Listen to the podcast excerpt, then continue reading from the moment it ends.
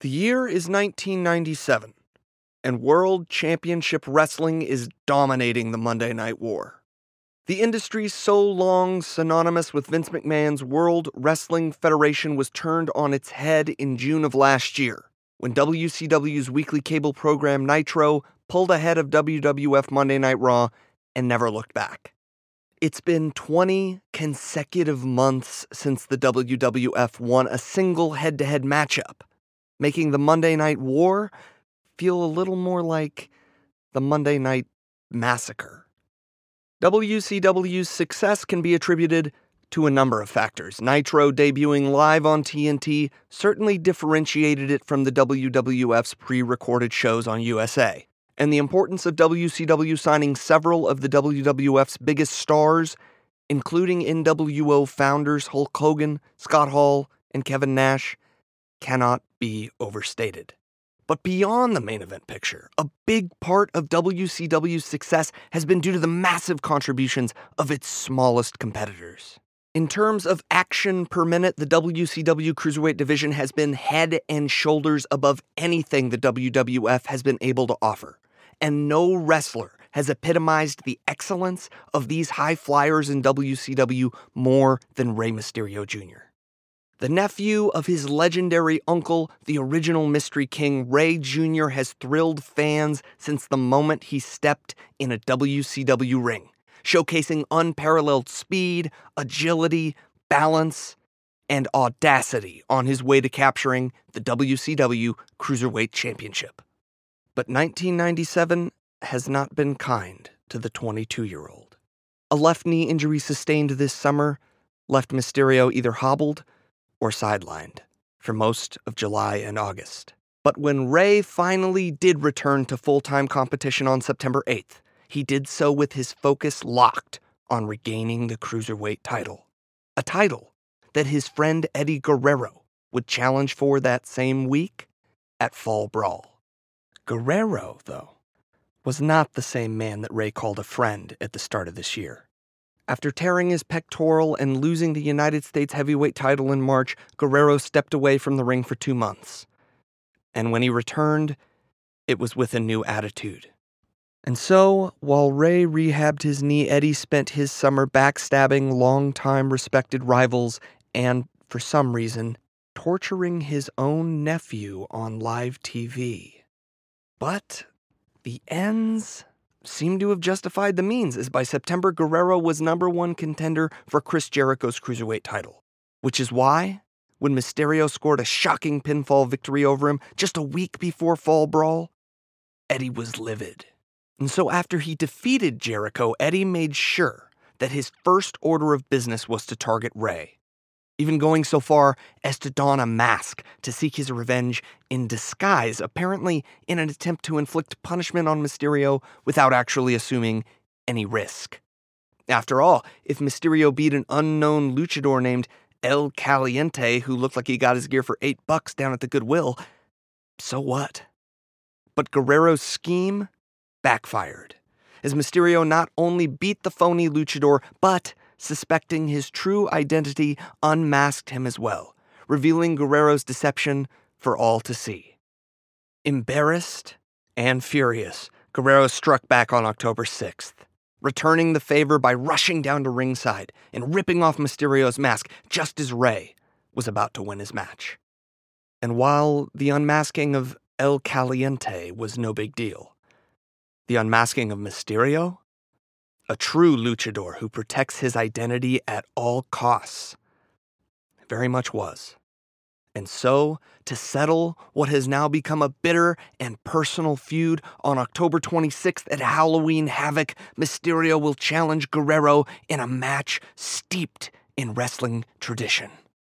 A lucha de apuesta, or a match with a wager. If Mysterio wins, he gets Guerrero's cruiserweight title. But if Guerrero wins, Mysterio must take off his mask and show his face to the world. The ultimate disgrace for any luchador. It's title versus mask. Either a new champion will be crowned or a young career on a meteoric rise will be plucked from the sky and buried. today on.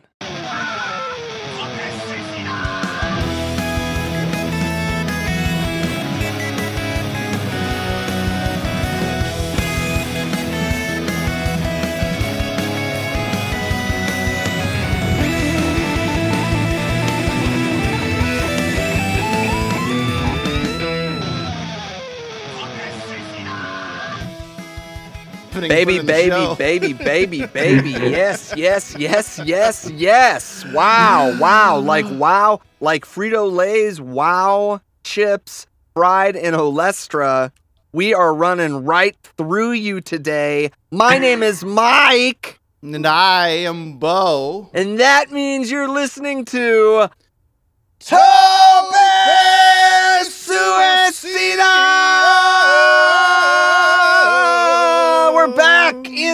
in the closet. In- Back in the saddle again.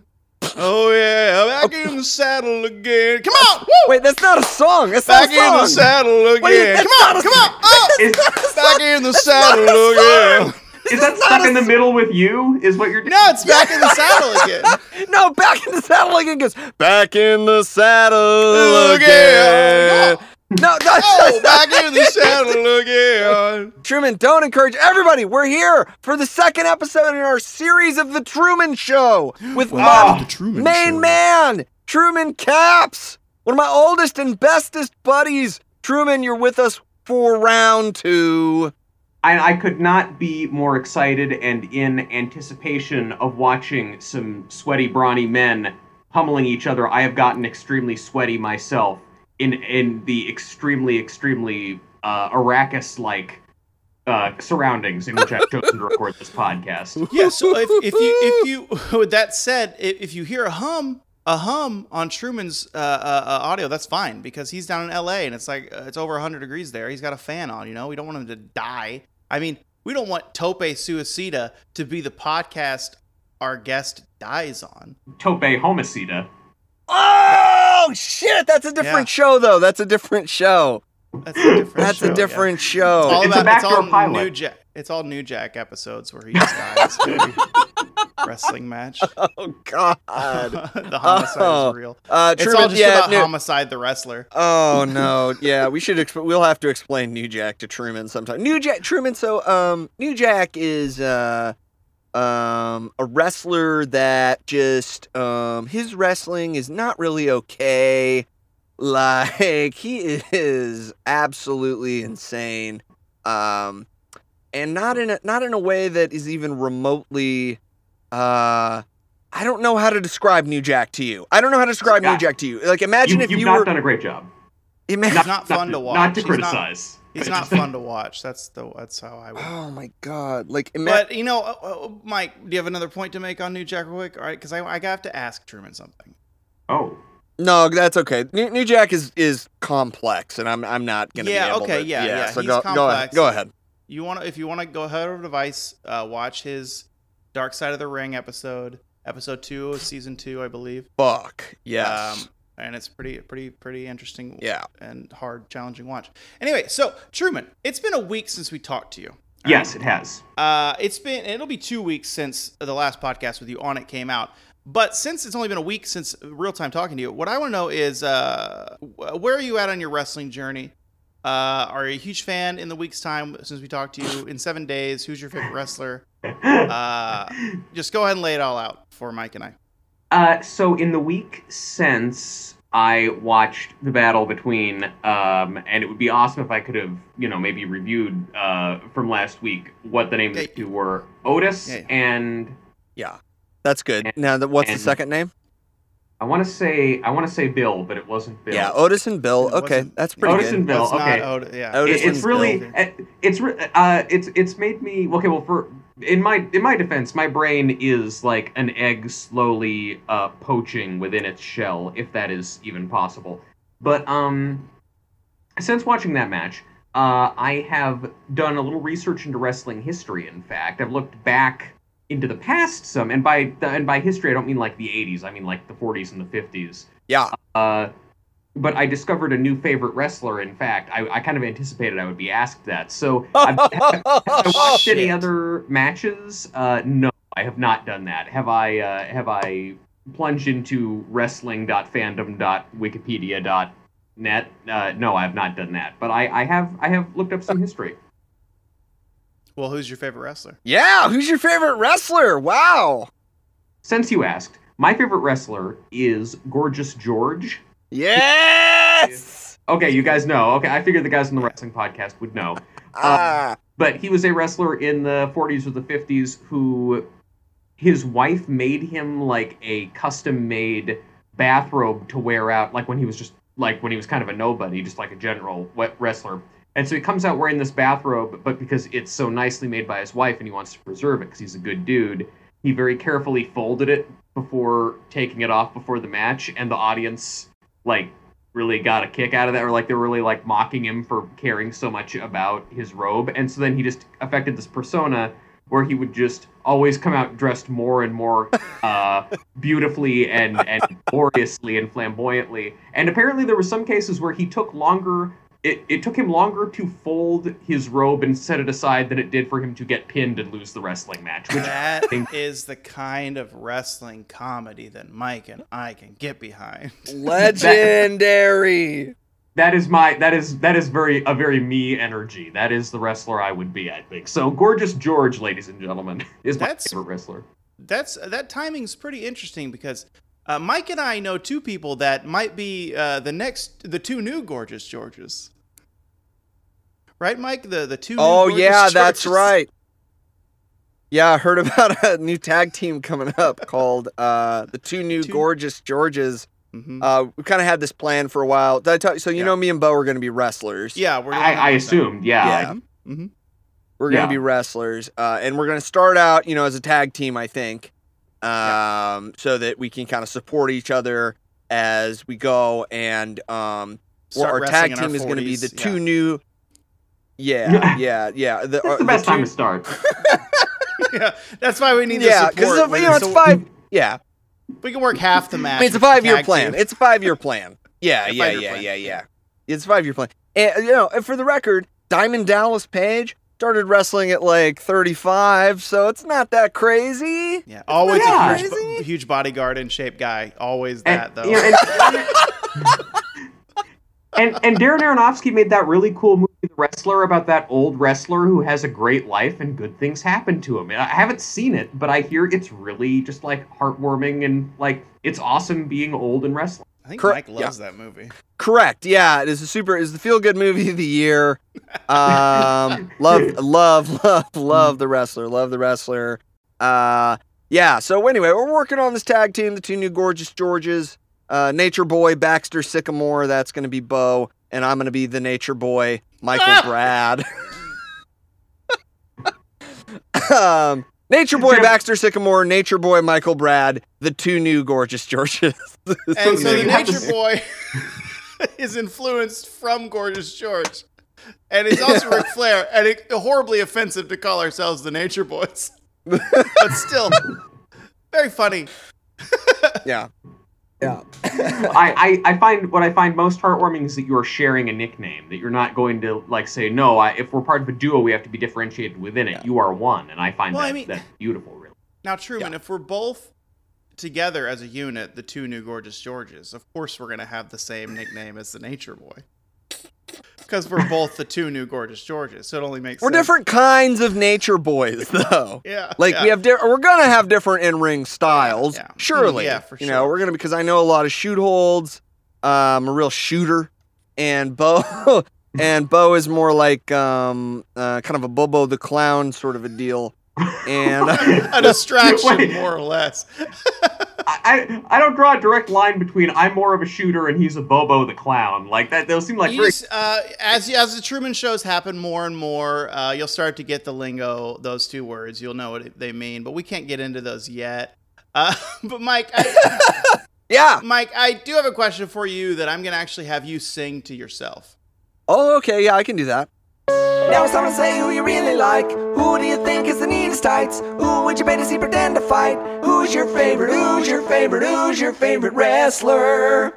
My favorite wrestler this week is not going to be Gorgeous George because you're right. You already took that one, and actually that was going to be mine, but that's Yeah. fine. I'm such an expert. I'm going to pivot and just improvise. Podcast podcasting pros. Ooh. podcasting pro. We have Im- Im- improv diplomas too, so Hmm.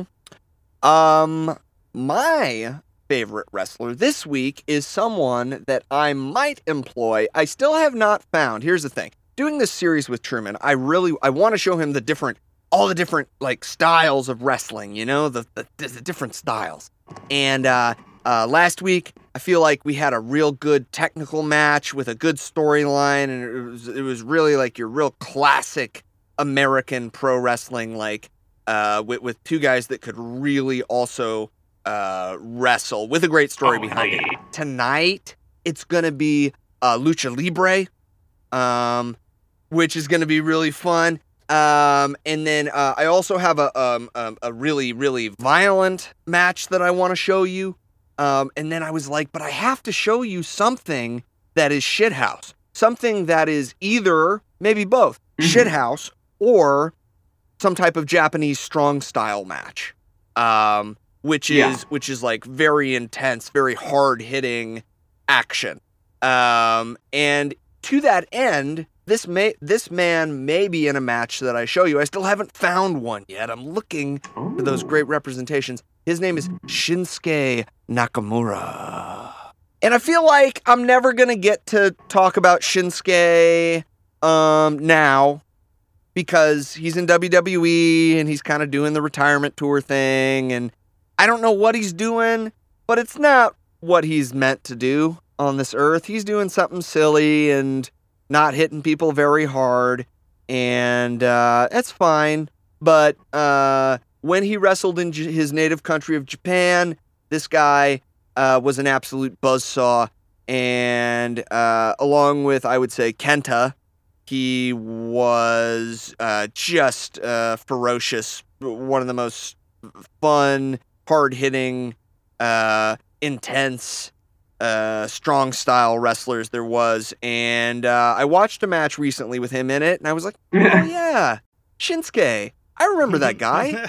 I remember that Yeah. guy. Yeah. I Yeah. remember that guy. I know who he is. It's not who he is now because he's not allowed to be, and that's fine. He's I'm sure he's making lots and lots and lots of money, and good for Shinsuke. Have a good retirement. We enjoy you. We love you. But at a there we can always go back and watch that guy, and that is very fun for me to do that. That's my favorite wrestler. Beau, who's your favorite That's wrestler? exciting. Oh, I'm so glad you asked. Both of you had such old wrestlers. Talk about Thunder Rosa, future of wrestling, as I'm talking about. Thunder Rosa is my Mm. favorite wrestler because she uh, had a barn burner of a match with Shida at All Out. Thought it might be the match of the night, maybe. Uh, that- You're wrong. Jericho Orange Cassidy was really Sorry, I don't mean to be negative. I don't mean to be negative. I don't mean to be negative. I don't mean to be negative. But it wasn't. No, it's Thunder Rosa, but I thought her match with Shida was, was spectacular. Her match on Dynamite leading up with uh, what was her name? Shoot, Shibo was her last name. Shido, Shimo, Sh- she she Serena Serena Goob, Serena Goob. Serena Deeb. Deeb, damn, I was so Deeb. close. But that match Deeb, was really yeah. really great. Um, I, you know I love Thunder Rosa. She's been my favorite wrestler before. I, I yeah, Uh, I uh, love Truman, it. you saw the match. You thought it was really good as well. Uh, Mm, Yeah. You showed you showed We a showed him picture of Thunder her, Rosa yeah. last week, didn't we? She, Yeah, she we looked. might to- Did we show you a picture of Thunder like Xena Rosa? for your princess. Yeah. compare her to a very relevant reference indeed. Yeah. Yeah, she's awesome. yeah. I and I I just I just love her. She was our Wow. first Instagram follow we ever had as the as the podcast. She's she's great. She's talented. Hey, wait, do you hear that? Mike? No, Truman, I don't Mike, hear any- Y'all hear? Oh wait. It's not my gum, is it? Y'all hear that? Oh, now I hear something. What is that? What is that? Oh, what? What is that? Ah! Okay. Wait. Ah, oh. Wait. Oh, oh, shit. News. Ride on your horse down to News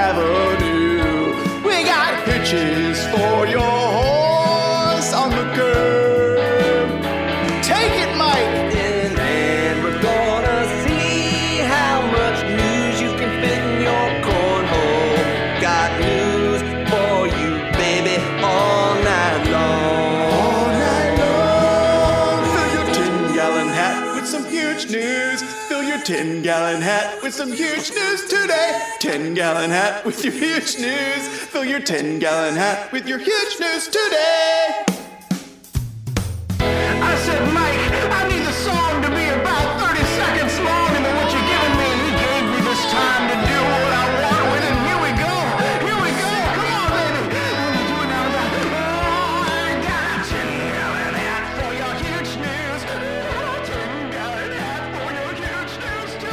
Oh, okay. That's what it was. This is where Beau. Oh, hi, Beau. What's up? He runs away and screams huge news. it- oh, hey, you're back. Exhausting and sweaty every time. Oh, hey, we got some huge news, All Out edition. Mike, did you watch All Out? Yeah, I watched All Out. Truman, I did. did you watch All Out? Uh, yeah, yeah, I was right there. All right, here's the notes. Bree versus Swole quote, You're in my house. This is my world. I'm a dentist. Unquote.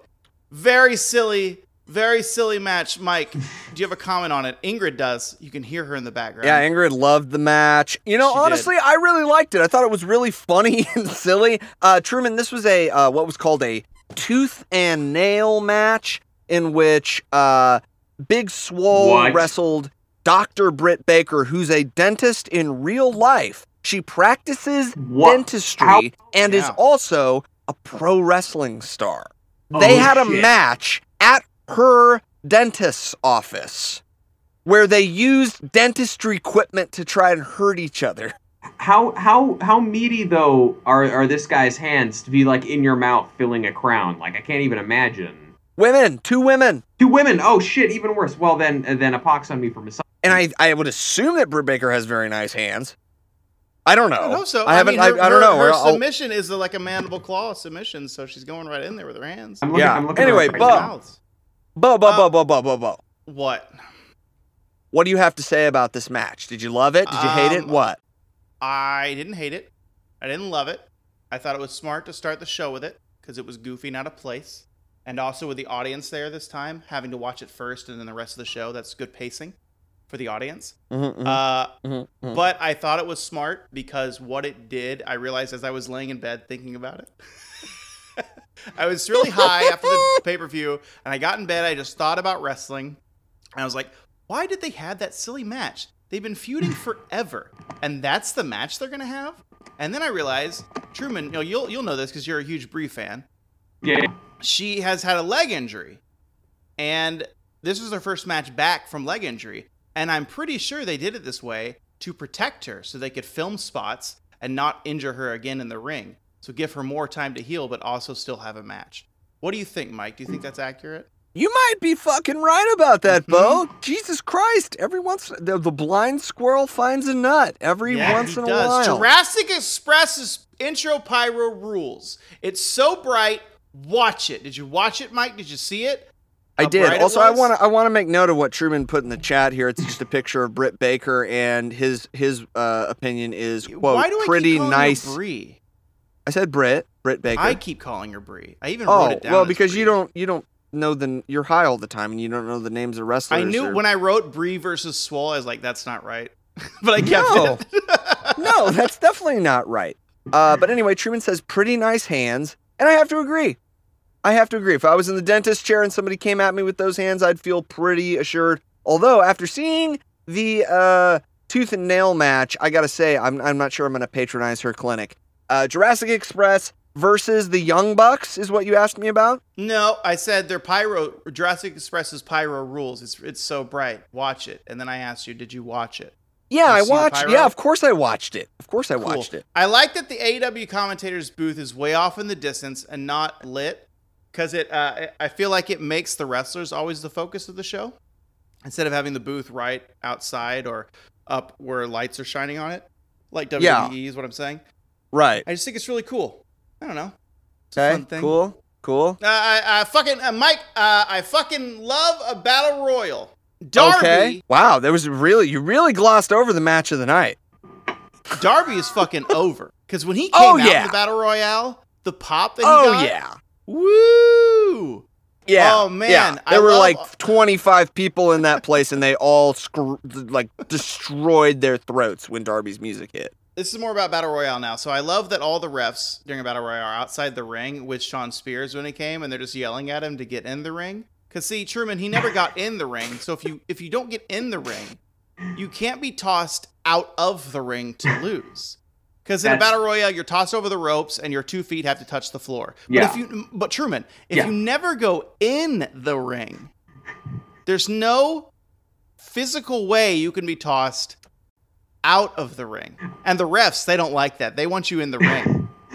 Well, they don't they don't like it. They don't dislike it enough is what I would say because this strategy has been employed for 40 years and and it's still being employed. Like there's no no one thought to make a battle royal where you, you when you get you have to go into the ring, it's im- you have to get into the ring before the next guy comes out because otherwise you'll be disqualified and you're automatically like like obviously you would make that rule.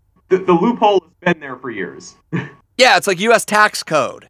Like, come on, give me a fucking break. Come on. Anyway, Shawn still in the Spears, Battle Royale. uh, great job. Okay, still on the battle royale. Yeah. We're still here. And this note is a twofold note because I, I have the words and there's an X2 next to it. It's a times two, Mike. It's Mm. holy shit. And that holy shit is one. The first one is for uh, uh, Matt Sydal, Evan Bourne himself, coming to the ring. And then the oh shit second one is for his uh, his memorable debut with the biggest botch he's ever had in his entire career, slipping on the top turnbuckle and almost dying immediately. I, am going- so glad he didn't die. It was Yeah. so bad. It was so scary, dude. It's gnarly. So that's my holy shit times two. And then the next one, I don't know what he did, but I'm pretty sure he did something. But it's no comma Darby comma no exclamation point. So Darby did something. So I wrote these notes, Mike, when I didn't know you Oh, were gonna oh, it was it. because they put Darby in the body bag with the thumbtacks, and then Right, uh, uh, yeah, and then Brian flipped Cage power bombed him out onto his Yeah. head Mm. in a body bag, in a filled body with bag filled with thumbtacks. thumbtacks. Yeah, And then there's thumbtacks in the battle royale for the rest of the match, where there's still seven people. for this over another 15 minutes, there's people getting thumbtacks in their hands. Ah, Bad. Pa- um, I- this is just a general note. I like when the refs are all just like, "Hey, knock it off!" like when they're on the t- when they're punching in the corner, it's like, "Hey, quit it! Knock that off!" Or when they're taunting, "Knock that off!" Every time they're doing whenever. Here's the ref's job: when a wrestler does anything against the rules, following the rules, they're yelled at to knock it off by the ref. it, it always seems to me when I watch wrestling, the refs always seem kind of like I don't know, like the principal at the high school in Back to the Future or something. The one who's always just there to say, "Hey, you two doing something cool? Don't you dare!" It's it's like why hire these people? Kids running around everywhere. Yeah, it's like the wrestlers are throwing paper airplanes at them or something. They should be wearing like little bow ties and like tweed suits. Is the principle in Back to the Future the same Strickland. principal as the principle in Teen Wolf? Is that the same principle? That just Is it- occurred to me. Oh my god, yeah, it's just that can't. I mean, While dude- Truman researches it for us, brilliant we're gonna character actor. This guy, yeah. We're gonna keep the notes going. And here it is. Is Ishida got a gnarly bruise on her inner right thigh. I don't know if you saw that. Didn't when see it. her and Thunder Rosa flipped outside onto the ramp, Yeah. uh, there was a, a shot of, of her inner right thigh and just gnarly bruise. It was pretty cool looking. Uh. Matt Cardona's tights were looking sweet. What about that robe? What about that ridiculous robe? Sarah Oh, said that reminded robe. her that reminded her of Halloween decoration. When when he came out in that robe, I thought, oh, Mike's gonna love that robe. he looked like uh, he looked like Master Shredder. He's gonna get those turtles. Uh, Matt Cardona's tights were looking sweet. Uh, Colt Cabana's Dark Order tights were looking sweet. Ugh. Dustin Rhodes' promo after the match was excellent. I agree with you there. That was fucking awesome. Great Uh, promo. F- FTR's tights were looking sweet. Congratulations, FTR. On The Congratulations. championship belts. Totally wearing ostrich shoes, apparently. Apparently, Yeah. you can make shoes out of ostrich. Did you know Yeah, that, you Truman? I've, I've heard of it. with I've heard it. It seems like it, it. I cannot imagine why anyone would want to wear an ostrich. So I think it's done out of spite for ostriches. So Fuck these birds. Like- you know what? You- Fuck these birds. Gior- Giorgio Armani got like pecked in the dick by an ostrich at an early age, and was like, "I'm going to, to dedicate my life to killing these birds, these fucking birds." Fuck these birds. Fuck them. I will make shoes of them. So FTR's tights were looking sweet, Yeah, they were. but I will say, uh, if they're gonna do a 35, 45 minute match, they should not wear white tights going in. Because boy, were they sweaty and very loose and see through by the end. and real sweaty. I mean, if you're gonna go in and have a tag match, maybe a 15 minute white trunks. If you're gonna go the 45 to a Broadway, maybe a 60 minute Broadway, maybe wear black trunks. Yeah. Yeah, I mean everybody was very sweaty in that Yeah, match. They got very, match. very sweaty. Uh, the inverted figure four I can get behind. I can't get behind the figure four, but the inverted figure four they did in that match was cool. Well, the inverted figure four is essentially a, a just a knee bar, which which is a, a shoot hold. Uh, you don't normally trap the other leg like that, but I suppose you could. But basically, you're hyperextending the knee, um, and you're you're using the other uh, the other leg as the fulcrum, I guess. So so Truman, I don't know if you know this about Mike, but he's a shooter, so he knows he knows the shoot moves. I, I mean, yeah, because and that, that makes you more of a. I want to know what you as a bozo the clown. I want to understand what what kind of move that makes you go for. Well, like Beau would Beau would pretend that he had something that he got poked in the eye accidentally. Yeah. like it was just like like a clash of heads, and he's like, "Oh Let my me eye." describe what I think will happen with old Baxter Sick. Okay, all right, tell me. if if if if Mike here, Michael Brad, is more of a shooter, Yeah. and I'm more of a distraction. I can see. I was thinking about this while I was watching the FTR match, and thought this would be a fun. I don't know if any tag team has done this before, but you have a foreign object, and you argue with the ref at the beginning of the match, and slip it into the ref's pocket, and then they have like a thing of nickels or whatever in their pocket the whole match, and then sometime during the match, you distract the ref or whatever. And then the other team member, uh, or no, the other team member argues with the ref, but then sneaks the quarters or whatever out of the ref's pocket. So the ref's been holding the foreign object the whole time. Wow. And they use it to hit the person, then somehow get it back into the ref's pocket after they use it. Very funny. It- anyway, that would sum up uh, a distraction. Would be a shooter and a distraction I- I- would be the two. I, and I'm gonna say though, that's that's less Bozo the clown and more David Blaine street magician. So I, I think you can't call yourself a bozo if you're gonna be doing close up sleight of hand. I didn't call myself that. Mike did. anyway, okay. Hangman, Yeah. quote unquote, checking on Omega and then leading him over to FTR's corner, and then he leaves.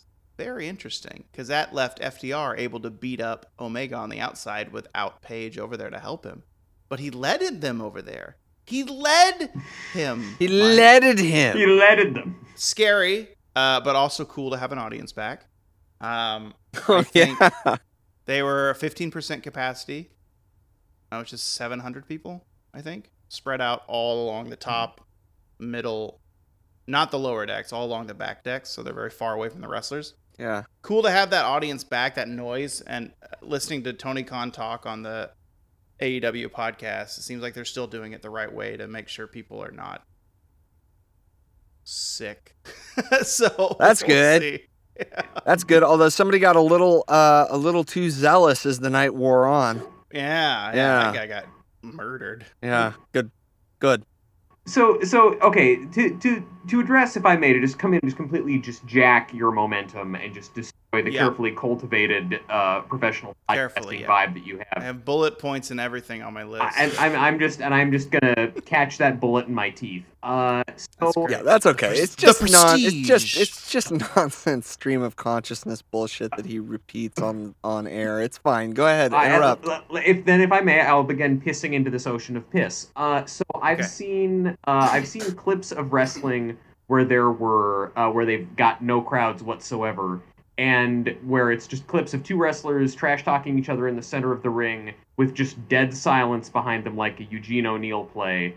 Right. I think that that's awesome. I really, I mean, I'm not saying that it's, I'm not saying it's better than there being a screaming audience. That is by far preferable. But well, like what I'm thinking is like, is is 700 people in spread all out over a massive arena? Isn't that almost kind of worse? Because then you're splitting the difference between total silence. It's almost like a goof. And a screaming crowd. Instead, it's kind of like, yeah, Nah, because they're mic'd up. I mean, the No, here's mic'd. yeah, no, Beau's stupid. Here's why. Beau's wrong. Beau's wrong. He's stupid. He's wrong. I'm Yeah. breaking you guys Love you, up. Beau.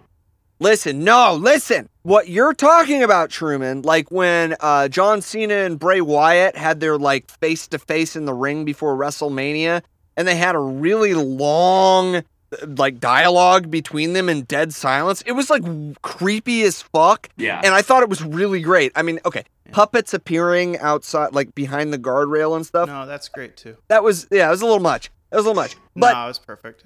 when w- when we're at a uh, when you're doing a pay per view, Truman, uh, Mhm. it's mostly just all wrestling. Like there's not very much talking at all. It's like uh, everything is mo- pretty much physical. You know? I think what Truman was uh, referring uh, to was uh, the very first part of quarantine in March WWE, where they had no crowd, no nothing for like Raw, and they were literally at the Performance Center just talking to each other. yeah. That's what I think. Because no, I am a huge. That's fan exactly of the what I just said. Cena, the Cena, ci- Cena and and Bray No, Wyatt. that's that, no, that's different. That's a cinematic match. is No, no, no, no, no. I wasn't talking about the Nightmare on Yeah, Elm it's a Street. cinematic fuck- match. No, that Uh, wasn't what I was talking about. so- I was talking about them on SmackDown in an empty arena. Oh my god, I killed You, him. you yelled at Beau so No, I was just ignoring you. With my You were I like, no, I you ignore turned off your video feed that didn't fucking muted me. I'm still can do that on too, but I won't. mic. I won't. Here we go. Oh man, I like that Mimosa Mayhem match. You know, I still like that there was pin and tap out rules, which gave it a certain legitimacy for the silly concept. Yeah. But the concept is Truman. Yes. Uh, Jericho and Orange Cassidy wrestled each other for a rubber match, which means the third match of a th- three brawl. Each of have one one. The goal is to uh, pin or submit your opponent, or toss them into eight gallons. No, bigger than that. Bigger, like Way 80 bigger. gallons. Eighty gallon. That sounds better. Of, of of mimosa. What? Uh, yeah, because Orange Cassidy's orange juice, and then Jericho has a little bit of the bubbly drink, and so it's, they make mimosas together. Right. Yeah. And uh, and it was a silly match, but because the pin and tap out stuff, you could win that way as well. I felt like it makes it more legitimate. Yeah, it was super legitimate. It was a real shooters shooter's paradise. Real. I love that match. Me too. Match I thought it the was. A, night. You know, match of the night. I thought it was. bl- I thought it was a blast. Um, it was mm, up there. I don't know if it was match of the night. Um, but yeah, this was the. This is the uh, really. Uh, I, I guess the the uh, the synthesis of what's fun about wrestling because you have Jericho, Chris Jericho, who is um one of the most uh, lovable and hateable simultaneously. He's very much like Hot Rod in that way, very much like Roddy Piper, uh, Okay. where he's he's just you just want to see him get his ass kicked, but he's so much fun to watch, and he t- and he talks so much shit, uh, and he's so absurd. Like, uh, yeah, he has this. Uh, uh, when he was champion, he would always celebrate with what he would call the, a little bit of the bubbly, which was just champagne. And then late, a couple weeks later, on Dynamite, they came out with an actual brand of champagne called a little bit of the bubbly that you can buy on their fucking like fan store. You can buy champagne. Um, and then Orange Cassidy, his first name is Orange. Uh, and he covered uh, Jericho in orange juice one week, and then the next week they they uh, they jumped uh, Jericho and his goons. They jumped Orange and uh, poured uh, champagne all over him, which they called a bubbly boarding, uh, like water like waterboarding. It but did not bubbly. look like Orange Cassidy was enjoying that. bit. no, that looked horrible. no. As If that was ever- not a good time for him. Waterboarding, whether it's bubbly or water, if you're being boarded by anything, you're probably not enjoying it. I just can't imagine champagne in the nose because he was he was hanging kind of upside down, right? Yeah, So Yeah. it was hitting his chin and running down his face, and it's like it could get in his nose. Like oh, a nightmare. But what I want to really say, Mike, next is uh, this quote from JR Uh, he was not submerged. JR, said sarcastically and very proud of himself. So to win the match, pin or submission, but you actually you have to fall all the way into the mimosa. Yeah. You can't be you can't have your toe into it. So because he wasn't submerged, you know, you didn't lose. Yeah, you got to be Uh, submerged. the, uh, the running PK, how they they all yes anded each other. I like that the commentary uh, do yes and each other a lot. Like Yeah. one guy will shout the running PK for a move, and then Tony will mimic it, and then JR mimics it, and it's just a really fun time on commentary. also, that uh, pe- Mike- also that fucking penalty kick looked fucking gnarly. It looked Yeah, like he kicked Jericho's head off his fucking shoulders. Is what it So looked uh, like. a PK is just you run like you're kicking a football, but it's their head instead of Ah. a football. Oh God. or a soccer or a soccer ball. That's, Well, yeah. I'm from Europe, so uh, MJF's tights were looking sweet. You get it. Yep. Uh, 100%. uh, Mox with the sick fuck move of the night, which I forgot what that was, but I remembered it just now. Uh, it was the biting wound when he bites MJF's wound in his head. Oh yeah, yeah, yeah, yeah. MJF is bleeding profusely from the forehead, and then Moxley bites him to Yeah, make it yeah. worse. And then they cut to his face uh, just on hard cam, and he's just got blood all over his mouth. It's really, it's good stuff. Uh, pandemic, we're in. Uh, but after that match, uh, my last note here is uh, MJF is a fucking star. Yep. I think he did. He looked great. Uh, actually, I have one more note, Mhm. uh, and it was with when MJF was on top of Mox in a submission, and MJF was biting Moxley's fingers during the submission yes. and the ref couldn't see it. And if I was Mox, just tell the ref he's biting you. Yeah. Hey, he's, He's right biting my there. he's He's biting my fucking biting fingers. me. But then- yeah, he's you biting look my at it- fingers in this Fujiwara armbar. But Yeah. the re- ref's just gonna tell him to cut it out. It's not gonna be super effective. Well, but then the ref can make him stop because it is an illegal move technically. It- So He's gonna make him stop by telling him to cut it out, though. Yeah, Yeah, you oh, to be yeah, like, and cut it out, Uh, cut it out, cut it out, and then for some reason, sometimes people listen. uh, Mike, that's um, that's it. That's it. That's all. You don't have a single, you amateur fuck. You don't have a single note. You don't have a single note in your huge news segment about Matt Hardy's head bouncing off the concrete like a jack o' lantern on October 31st. You don't I have don't. anything Uh, about here's Matt why. Hardy getting concussed like a motherfucker. Yeah, Matt almost died. Here's here's why I don't have that note. I was outside with Ingrid. Oh, you missed it? I missed it, um, but I saw it on YouTube and I saw it in some of the replays. Um, and what I've learned from that is that Sammy and Matt need to not feud anymore because they're going to kill each other. uh, I hate saying this because I'm not a wrestler yet, but Sammy needs to slow the fuck down and pay attention to what he's doing with Matt because he's hurt. He's almost killed him twice now. Mm. Because uh, Yeah. the, the thing was- Previously, he had thrown a chair into Matt's face, chair. and It was not the gimmicked chair. It was the real chair. And he got 18 stitches right here. Yeah. And also, Matt Hardy is uh, in his 50s, late 40s. yeah, he's probably almost fifty. Yeah. He's been wrestling for like 30 years, 35 years, 30 something like that. Long time. Can can, can And then this one, I, I mean, I just want to get when you get a second. What's the gimmick chair though? I just need to know what the gimmick chair is that's gonna make it not hurt you to get hit in the head with it. it's much lighter. It's not a full heavy chair. It's hollowed out. It's not. It's different metal. it's yeah. It's like uh. It's not. This is one of those like ballroom chairs with like the thick steel that wraps Oh, yeah. uh, loops over like a cushion. Oh, and he got hit in the forehead with the top of the chair. Oh, because he just Sammy just launches at him like a torpedo. Um, and then this one, from what I saw, it looks like Sammy. They did the suplex, and Sammy like they overcalculated, went too far out, which I would say that's Sammy's fault as well. No, it was like a tackle. It was like Was a it a spear. Yeah, because otherwise, if it would have been a suplex, Matt's feet would have gone farther, you know, over over Sammy's head. But no, Sammy tackled him, and they both fell back, and they went too far, and so their backs and Yeah. butts went through the the tables that were set up, but um, Matt's t- uh, neck and head missed totally and bounced off the concrete.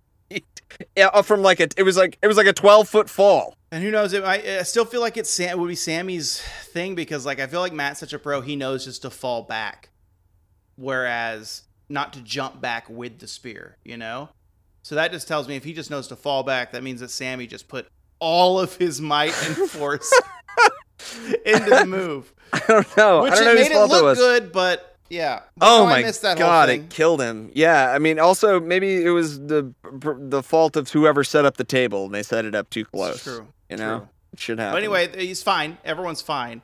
He actually got cleared by the by the uh, the the the ref, and they came back and actually finished the match, and he about killed Sammy too. So, um, yeah, those are all my notes. I didn't have any notes on Shida or Thunder Rosa either, and I, you know why? Because I was very invested in that match, just staring at it. I made no notes because they're great. Um, yeah, it's huge news. Huge news, Truman. If if you follow the show, huge news always starts really good, right? Really, Yeah. really strong, really powerful segment that Yeah. everyone loves. And by the end, the train uh, can barely get back. It's like it's a roller coaster at Six Flags. You do all the loops, it's fun, but when it's coming back into the station or lo- rotate out the the riders, it just creeps into a slow, chunky, rusty crawl. And here we are. Yeah, it's like it's like ordering pancakes for breakfast. You're excited at the beginning, but by the end, it is the Bataan Death March. You know, you've got to. I feel like it's more like it's more like ordering Panda Express for breakfast, but you have That's walked on the wild good- side. for can't be good breakfast? yeah, any kind of spicy food for breakfast sounds like a nightmare. Uh, what I want to talk about, uh, Mike, uh, before we get on to this match that we're gonna watch with Truman, uh, there's Yeah. um, one more thing that I really want to know.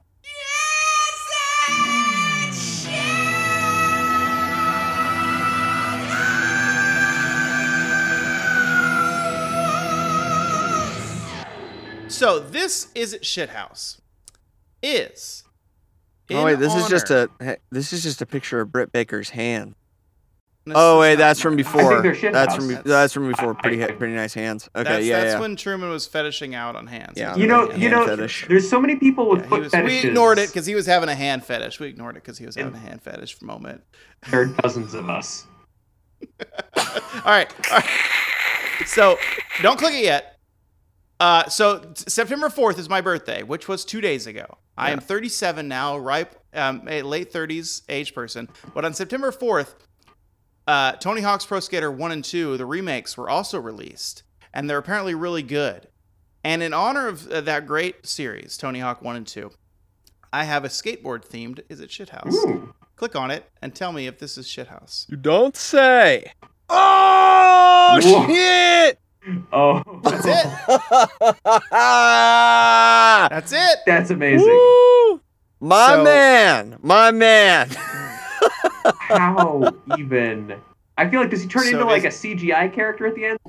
I mean, I don't know. It looks fake, but uh, it's not, and it's awesome. No, it's perfect. It's beautiful. Uh, I know. I I know that I think it's shithouse for sure. Yeah. I the only reason I'd say that it might not be shithouse is that to my understanding, shithouse is more about you know brutality and brashness and being right up in their face, and this is like grace and balletic like um, flippy floppies, eh, for lack of a better word. Uh huh. I, I can hear that, but again, you've only been on the show twice, and like, uh... I, I wait counting tonight, so I'm I not. can see. I can my see vote is worth three fifths of yours. I get it. I can see your. It's a it's a valid point. Really, it's it's is that point sway Mike? I think Mike is the deciding vote because I think it's purely shithouse uh, for the uh, the uh, muscle capacity and dexterity uh, and bone structure to even do that. Um, is pretty cool. And Truman. Now doesn't really here's it why is. it's shithouse. Oh, here's why shit. it's shithouse. okay. Oh dear, Okay. Out in the cold. It's not because it's not because of anything to do with his like physical uh, uh, abilities. Uh, and I agree with you, Truman. It is. It's really. It is. It is like a beautiful thing and a beautiful like a recovery that is aesthetically pleasing uh, and impressive. But that's not why it's shithouse. Why it's shithouse is because I want you to keep watching it. I want you to look at his look at his uh, face, his demeanor through this entire thing. Does he look like he's worried about a goddamn thing? No, he does not, and he doesn't even seem surprised that he did it. The moment that he starts to fall, he doesn't give a fuck. He's like, oh, no worries, I got this. And then he's like, oh, because I'm going to do some ninja shit. And then after he does it, He doesn't give a fuck. He's like, oh yeah, I do that all the time. When he pops up, he's like, yeah, well, uh, just another day at the office. That's why it's shithouse. It's an attitude. It's an shithouse is a feeling. Yeah, it's an It's like, a, attitude. it's like a way of life almost, and yeah, yeah, because so- and also the very next thing that he did was grab his board and go back and try that shit again. yeah, yeah. no fear, like the clothing line. exactly like the clothing line. no faith in what we Um, make, just like Sarah Connor said. Mm-hmm. Right. Mm-hmm. Yeah. Uh, Uh, go home, uh, run home, Jack.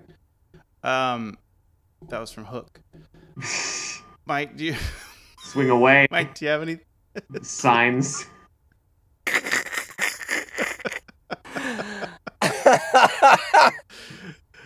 It's the Oh, trees. The trees are killing us. Can't do Mark Wahlberg, but man, that was the happening.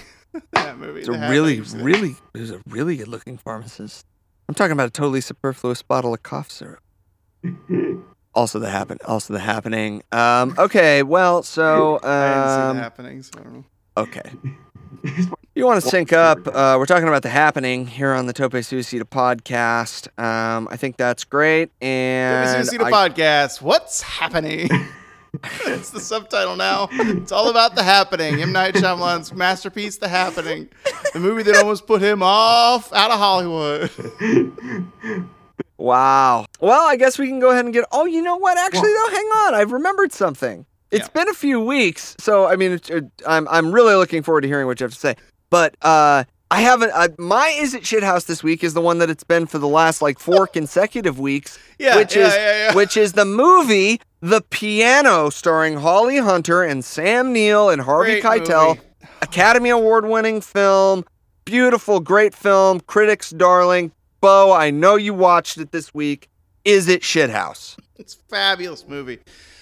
Mike, to really understand the piano, you know, the movie that I, I, watched it again, okay?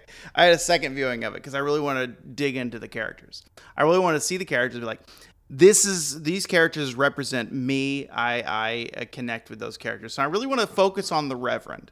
Now, the Reverend was a, a pivotal character in this movie because the Reverend, like, uh, played by Ian Mune, great character actor. We mentioned character actors earlier, and Ian Mune's really great. And the way he he he guides uh, Holly Hunter's character through her situation with her daughter Anna Paquin, Flora McGrath, and Ada McGrath. Okay, And all I- right. So well, Beau's no, just no, looking no, at the I Wikipedia really page look at- again. He's just looking at the Wikipedia page. No, That's fine. no. I want Yeah. to focus on Ian Mune's catalog of movies, right? His like history of movies. Like, did you know he was in Lord of the Rings? Now you're stalling. That's fine. He was in. Lord of the Rings, Fellowship of the Rings. He played a guy named Bounder. It's okay. You didn't You watch it. I get it. It's okay. It's fine. We, we'll we'll try next week. Maybe Yeah, Beau will have watched the piano next week. He's in this series right now on the BBC. I don't know if you know this one. It's called The Letter of the King. I watched all of it in preparation of this episode because I knew you'd ask me about the piano and I wanted to have this Ian Mune. Okay. Um, Still talking about Ian Mune. Wow. This is really taking us off. To- was Ian Mune in the happening? Because that's really I thought what we were here to to crack open. Well, I mean, I, I just want- Mike needs to know that I've watched the piano now four times. Uh, Didn't watch the piano. I haven't watched it every once. Time. haven't watched it once. Have not watched it one time. I don't I don't want to I don't and again I do not want to trash any of the momentum, but I did have something I saw that I was wondering if it was shithouse. So at some point I can toss that Oh. in. I mean, I just don't want this train to leave the station before I get a chance to. Yeah, it's fine Ask it. because No, I gave my please, shit. please. I gave Yeah, my no, no, shit please, house, offer- and then Mike Mike gave Yeah. his shit house, and I talked about piano again. So yeah, yeah, it's your your turn. Yeah, yeah. Well, and and it's and it's I think still kind of a filmic thing. I'm putting into the chat right now. This is a list that I saw somebody make on Twitter of their favorite James Bond films. And I didn't know if this list, if the order in which this person has ranked the James Bond movies is shithouse because it's, um, it's befuddling some of the choices that they've made. And I'm All right. just making the assumption that you're as big a James Bond fan as you are a the piano fan. So here's the thing. Um, Beau's never Beau's never seen a James Bond movie, um, which is okay. That's fine. Um, I can tell you the plots to every one of these movies. By looking, no, let's not, please. All right. Tell me, um, say a okay. title. I'll tell you the plot. I'll tell you. No, I don't want to hear The it. Go. Say a title. Just one title. Okay, so so I mean, if for the benefit of the listeners at home, should I, as you guys digest, should I explain the the, the order of these? Yeah, please, please do. And I'm not going to read the whole list, but the number one spot, the best James Bond movie, License to Kill. Yep, in this movie, in this movie, James Bond gets a license to take out the enemy at the end of the movie. Well, it's actually spot on. That does happen. Uh, So, uh, yep. mhm. next Wait, one. he- he gets a license to what? He gets license to finish the, the, the to finish the enemy at the end of the movie. No, the movie's about James Bond getting his license to kill revoked and not Yeah, giving. Right at the end of the movie, he's like, villain, bap, bap, I can do that because I'm Bond, shaken, not stirred. well, he gets his license to kill back at the end. So Beau is at the very right. end. It's the it's the arc of the film. The next one, The Living Daylights. Another the the the only movie. All, all I'm saying is, all I'm saying is, li- one, License to Kill. Two, Living Daylights. Three, Casino Royale, the 2006 one. I, not only is this a bad list, though, but I think that they have highlighted the most pro wrestling of the James Bond movies, which is the ones that they were making in the late 80s. And now I am not really an expert on wrestling, but I would say, based on you guys and your description of They Live as one of the most wrestling movies ever, License to Kill and Living Daylights are the two most, like, smackdown drag out of the of the films and i think it's odd and perhaps shithouse that this person ranked them that way mike i i i don't know i toss to you is this shithouse Okay, I'm gonna go ahead and just run down a few. Where was this? Okay, where was this? Where was this posted? Do you know? this was posted on twitter this is a guy who does election analysis and then he got to talking about his favorite james bond movies and posted this insane list Okay, posted this on Twitter. He does election analysis Mhm. for like a, a, a somewhat reputable media yeah organization. yeah Yeah, I think this is shithouse. yeah Yeah, I think it's shithouse because um, here's a guy that said, you know what? My favorite Bond movie is the one where Felix gets eaten by a fucking shark. that's pretty shithouse That's pretty shithouse. We, I mean, there are absolute puzzling, puzzling choices here. Uh, for instance, on Her Majesty's Secret Service, coming in at number four, shocking. does not make a lot of sense the or the world is not enough coming ahead of goldfinger and The world is not enough coming in at number ten.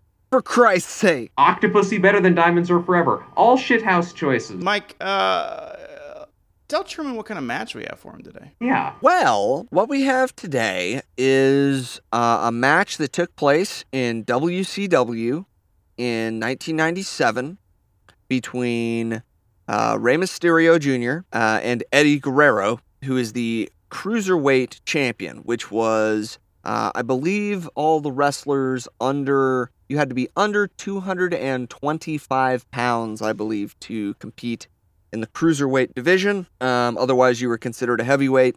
This is a title versus mask match, which means that if Rey Mysterio loses, uh, he will lose his mask, which is like a sacred, um, a sacred thing to Mexican wrestlers. yeah Uh, if you're a masked wrestler, you never take it off, and you're never your face is never seen, uh, and it's just part of the job. Uh, so losing your mask in one of these matches is a really big deal.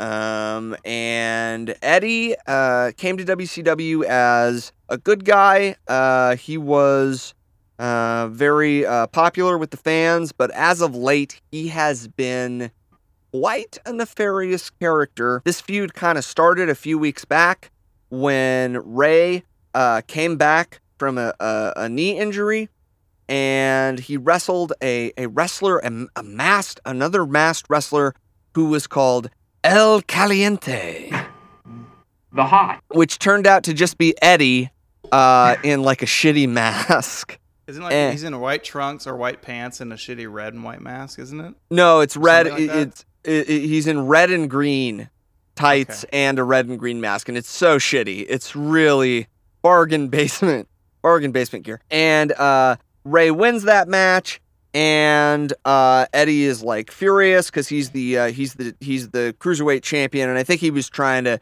just kind of um, maybe uh, injure Rey, hurt him, so that it, it hurt his chances of being the next uh, challenger for the title. That did not happen, uh, and they uh, decided to have this match where Rey would challenge for the belt. But if he loses, he loses his mask. And then in previous weeks, he's had his Eddie has ripped his mask off, causing him to lose. uh, another match, and Rey was able to cover his face, so nobody saw his face, so it was ended up being okay. Wow. Um, but this this one's a real bitter rivalry that takes place between two former friends.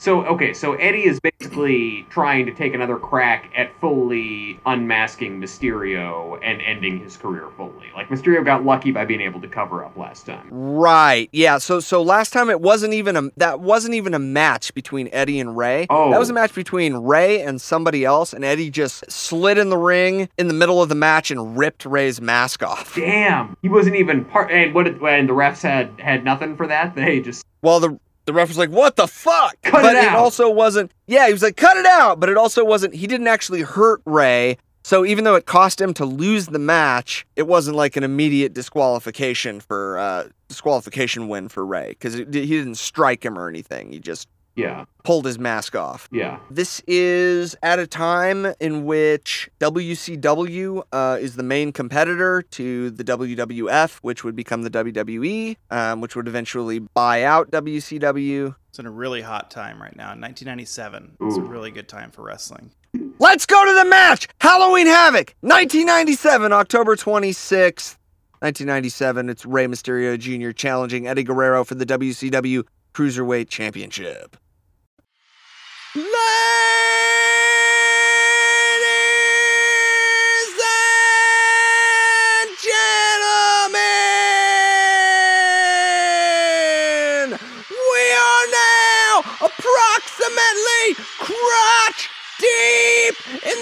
Spookiest of all wrestling pay-per-views, the pay-per-view that is the all-time undisputed leader in the use of twigs as decoration. Ladies and gentlemen, this is Halloween Havoc 1997.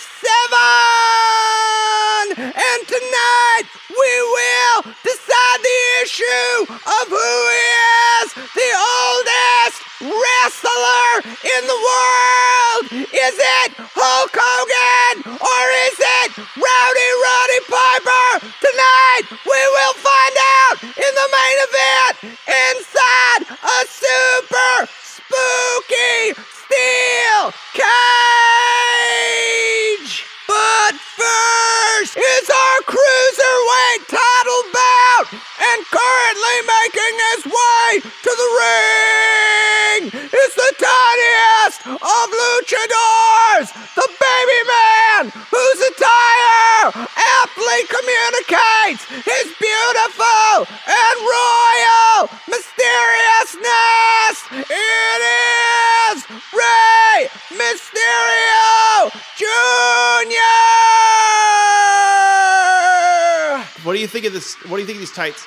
I, I, I- I don't really know what to think. I mean, I don't know. Are the lines painted on there supposed to represent his uh, his his muscles? Like, It's like it's like a Rorschach test, really. because I'm kind of seeing nipples. I don't know if that says something about my psychology. Yeah. So you see all they're they're, they're kind of like question marks essentially that Yeah. are kind of spray painted, right? So that's like the the the symbol for Rey Mysterio because uh, Oh. uh, Rey Mysterio's name, Rey Mysterio Jr. in Spanish, literally means tiny mystery king.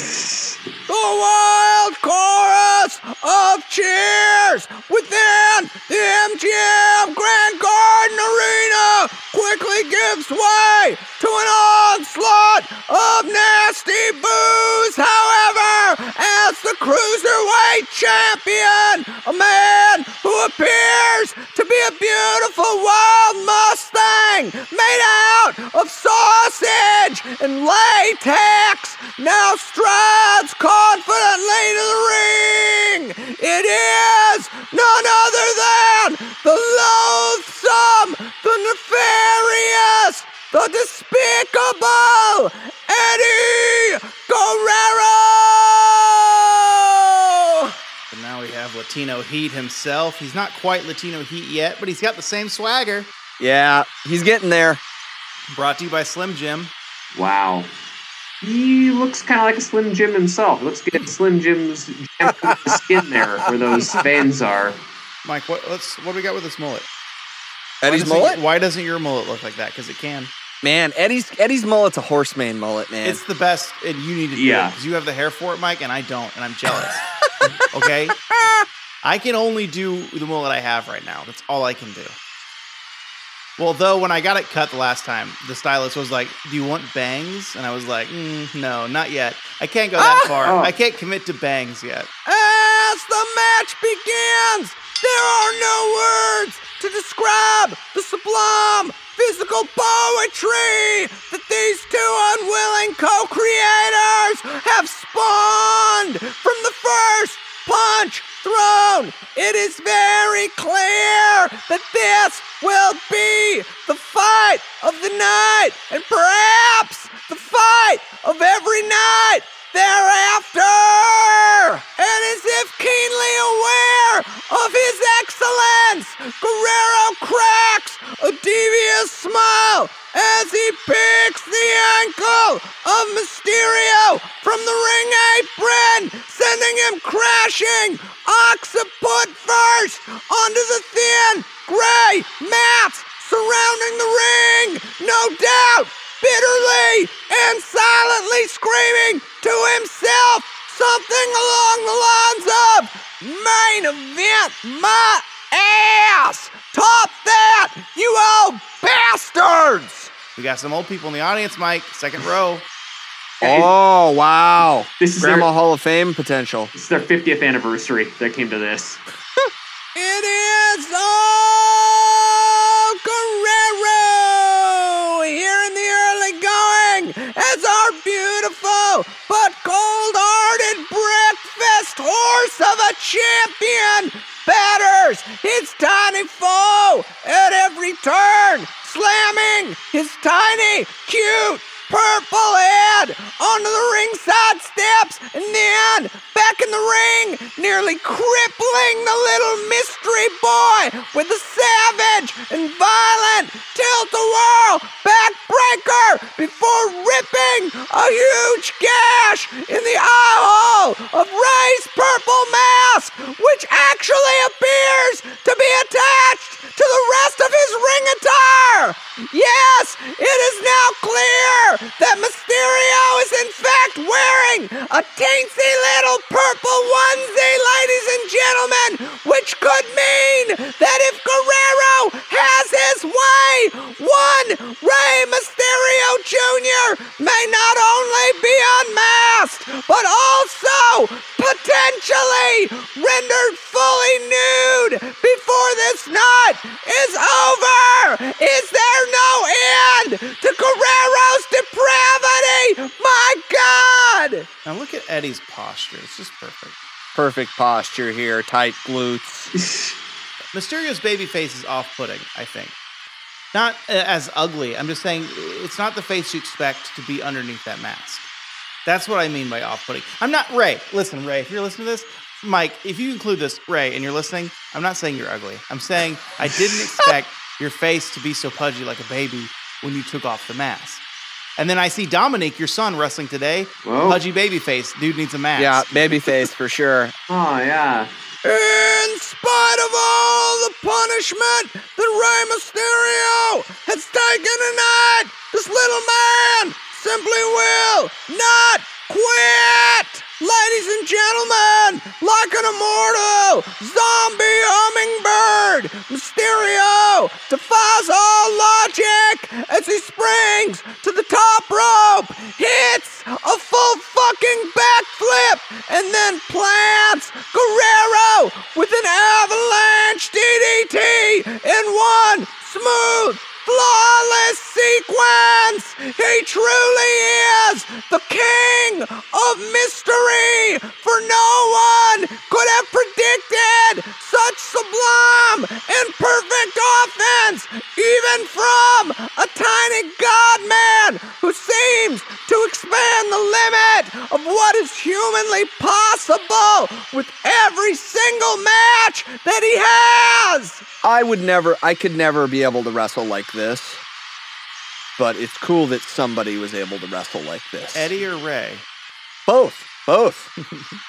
Is there no limit to Mysterio's madness? madness, ladies and gentlemen! This tiny man with the heart of an elephant truly has no fear as he climbs to the top turn back, turnbuckle and soars over the fucking ring post 20 feet in the fucking air and brings all 150 pounds down on Guerrero's face. And as the learned men and women of science tell us, at terminal velocity, a pencil can weigh as much as a polar bear, which I now believe with all my heart and soul, ladies and gentlemen, and I guarantee you, so does Eddie Guerrero! Oh, Oh, fuck. that's some Spider-Man shit right there. Oh, Oh, God. I believe he's come out in Spider-Man tights before. Yeah, he has had Spider-Man themed tights. It's very cool.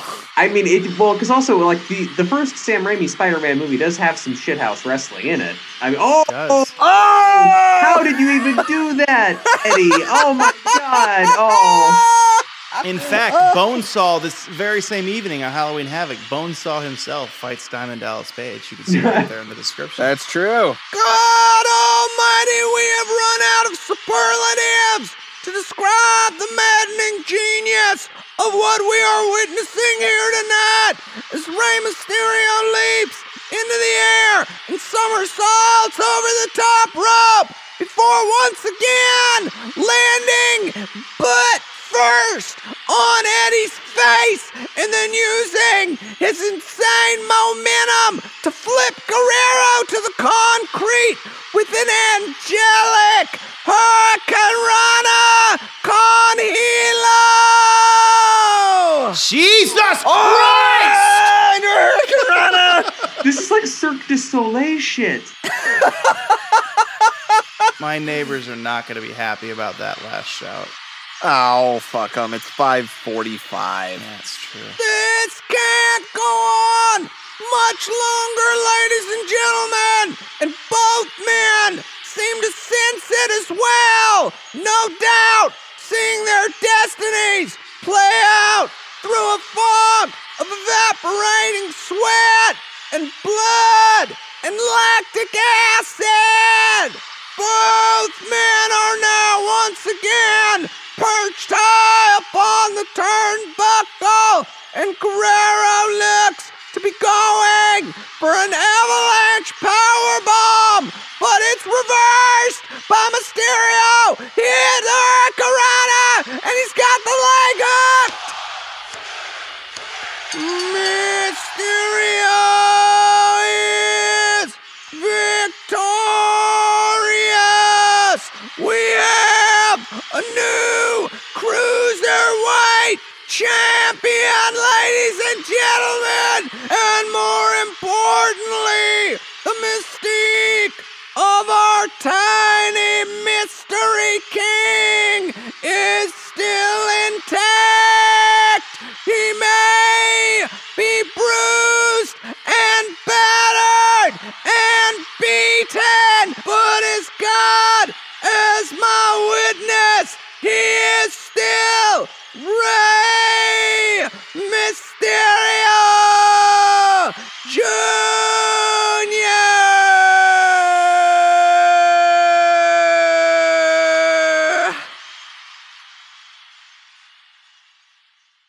Mike Truman together at last. What do you think?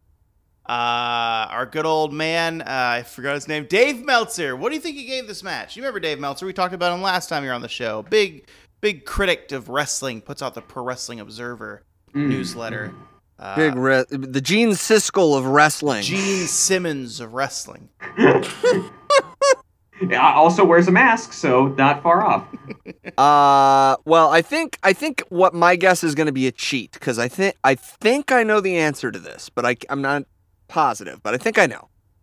All right, so But it's on a five star scale, Truman. Yeah, So yeah. Truman, you do your guess first. Out of five stars, what do you think?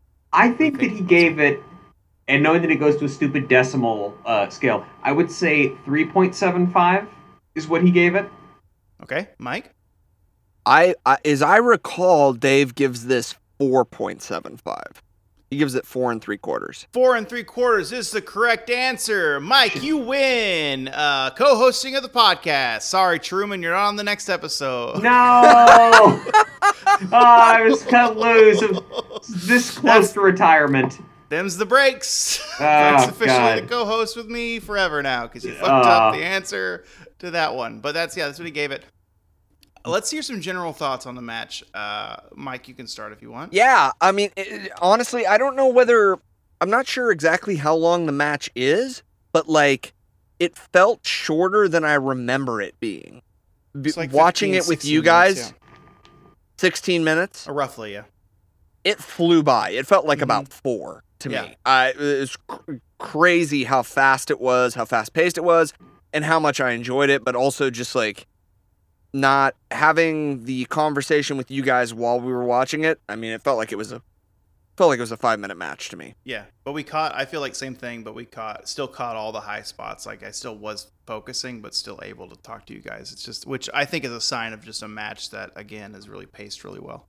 Yeah. It's like when I listen to the Mars Volta, my favorite band, and they play their song. Uh,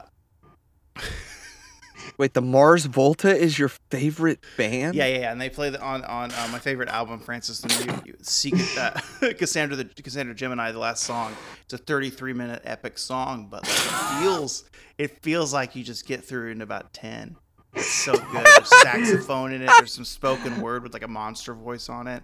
God, I miss them. Shut up! The Mars Volta is not your favorite They band. are. I think that my favorite no, band of all stop time. it! Yeah, they're my favorite band of all time. Legit. I love Oh. them sincerely. This is no. This is not even. This is not even. This is shoot. This is shoot Beau. This. Is, I maybe I need to listen to the Mars Volta. I think we've had this conversation before. I think you Have actually we? you said the words to me. Maybe I need to listen to the Mars Volta. I think we've had this conversation. Oh Just my trapped God. in this Beau. circle. Beau, what did you what did you think? What were your thoughts? My general thoughts. Um, I thought this was a different match. Uh, I love this match. It was great, and I do remember the spots because I have seen it. But I was for some reason I was thinking it was a different Halloween Havoc match with Rey. Mm. That he opens the show, but now that I think about it, I feel like that was like 90s, maybe 96, 98. And I feel like he wrestles either Jericho Mm. or um Malenko or s- Psicosis. Yeah. I might be Yeah. Psycho- Someone with a ma- or maybe even Juventud. Yeah. Guerrera. Um, yeah, yeah. another not a good name. not Guerrero. Guerrera. They're another also Guerrera. huge, huge luchador Yeah. family. Um, but still, stellar match. I think. I love the potato moment. That that Tope con Hilo into the Hurricanrana is uh, every time I see it. That when I see that move, it reminds me that I've seen the match because I think he never does that again. Maybe I could be speaking out of school, but Pretty Uh, fucking crazy. yeah, so I just think that the the artistry and the and the and the technical ability that it takes for them to pull that off together is is something worth championing. Championing. Truman, Yeah. general thoughts on the match. General thoughts on the match. This being my second wrestling match I've ever seen, I did not know to to to borrow uh, from your podcast subtitle that this is what wrestling could be. I did not. I never pictured uh, pro wrestling being this acrobatic, being this dexterous, if you will. Uh, I, I, very different from last week, which was just two angry brothers haymakering the shit out of. Well, those weren't. I guess they weren't punching each other, but you know, like two angry brothers just smacking the shit out of each other. Versus this, which was like parkour. It was like watching Yeah. parkour uh, in in the it's like watching the parkour scene in what that one list that we looked at said was the third best James Bond movie ever, Casino Royale. Casino Royale, yeah, 2006s, not 1937s or whatever. No, 2006 is a good movie. Starts out with parkour, chasing the guy through like South Africa or whatever. I forget where they are. Maybe they're Russia. I don't know where they are. He's when he's going up the forklift and shit. Fucking Yeah. badass. yes, yes, exactly. And it was like all of that, but confined to a ring between a man in a mask and a man with a mullet who hated the man in the mask. So, um, yeah. I also so like that was my first big takeaway. I loved the the athleticism of it and like the just the stunts that I was seeing because like I feel like the first one, uh, the the the real the real special effect on display was like the depth of the family animosity between them, these two brothers. this time around, while I certainly was into the story of like Mysterio trying to protect his identity, I am almost more into the like like when they fly at each other. I don't know what's gonna happen next. Like a lot like. Oh, oh, he's gonna hit him and tackle him to the ground. No, he's gonna slide around his neck and flip that guy over, and then he's gonna flip the other guy over. It's like a Rube Goldberg machine of dude.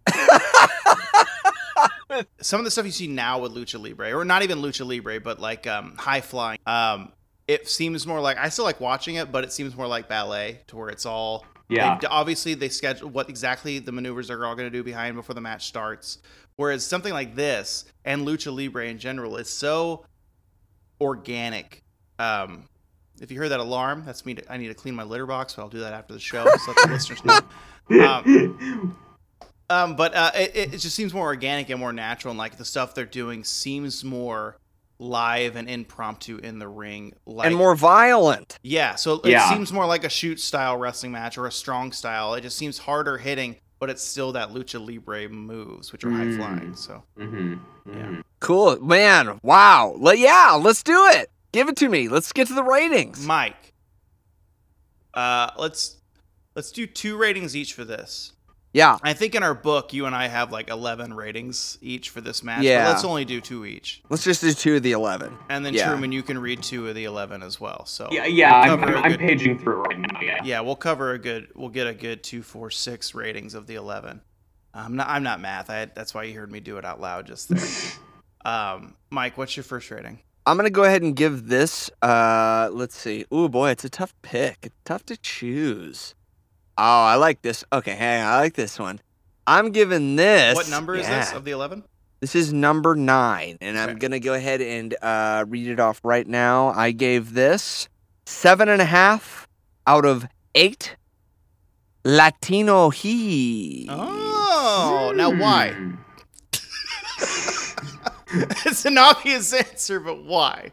Because Eddie's fucking mean in this match. He's so mean to Rey. Like he, his that heel persona that because I remember when he first came to WCW and he's like babyface with the mustache and the and the you know it's just like I'm I'm here to try hard and I'm having my feud with Dean Malenko. Not even really a feud, just matches.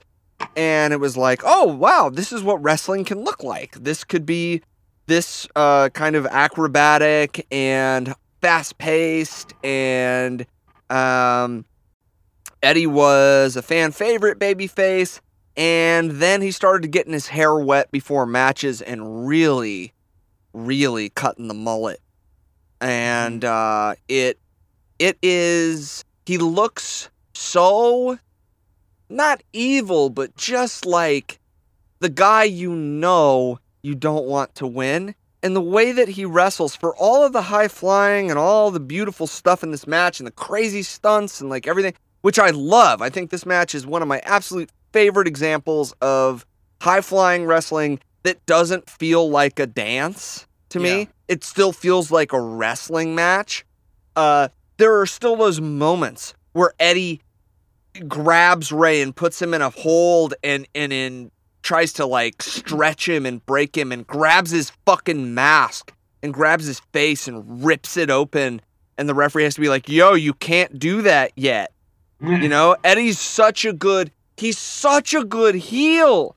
And the the great thing is is that once he finally returned to being a babyface, he was still a heel.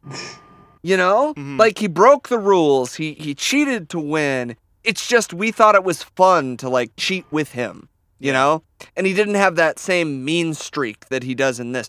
But this th- to me this is like the um Oh God, what like the like the the uh when Eddie Guerrero really figured out how to be a great heel is right now. You know this Mhm. this era, and I love that. Bo, you got some scores for this though, don't you? Yeah, I think I'm gonna grab number eleven here. Um, Oh, last one on the list. Yeah, this one. Um, it's seven out of eight.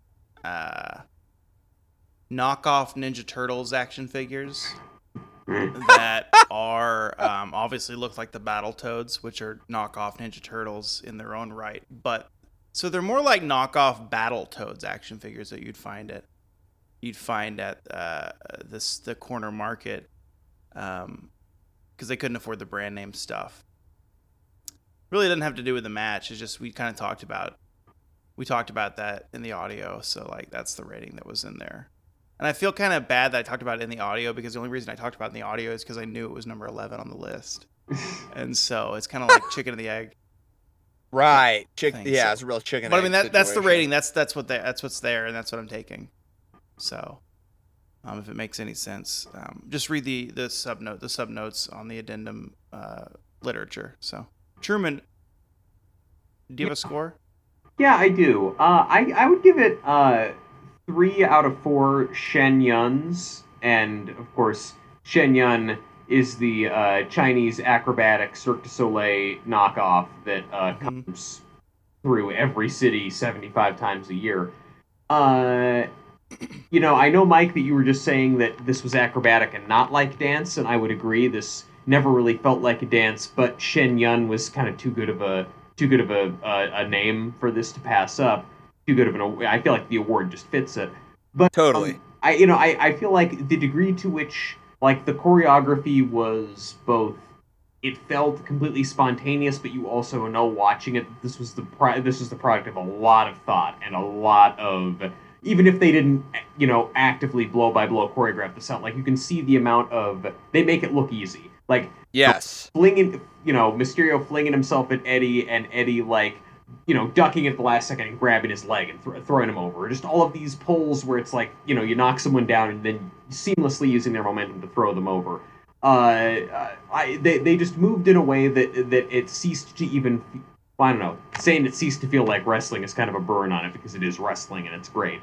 But um, yeah, I mean, so I would I would give it very high marks for the precision that they used to bring this little this little nugget of violence to our eyes. No, that's okay. I think it's fine that you were like it ceased to feel like wrestling. I think that's odd. Like what? But then what?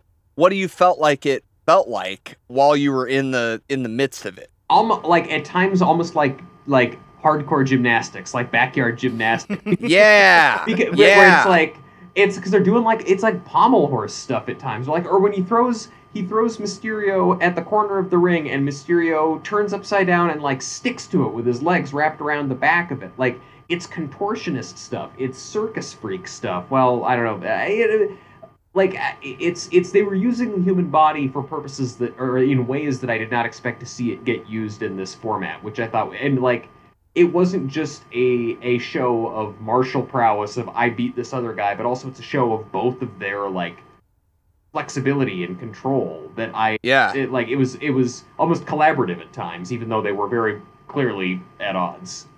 Yeah. Yeah, the chemistry between them is undeniable. Like Yes. you can't it, it is uh it is. It's like and when I said it wasn't like um it felt like wrestling as opposed to a dance, that wasn't like a knock on uh, the uh the collaborative nature of what they were doing. It's just that this still felt like they were doing extremely acrobatic, crazy um like uh dexterous stuff, but it still felt like they were fighting the whole time. Yes.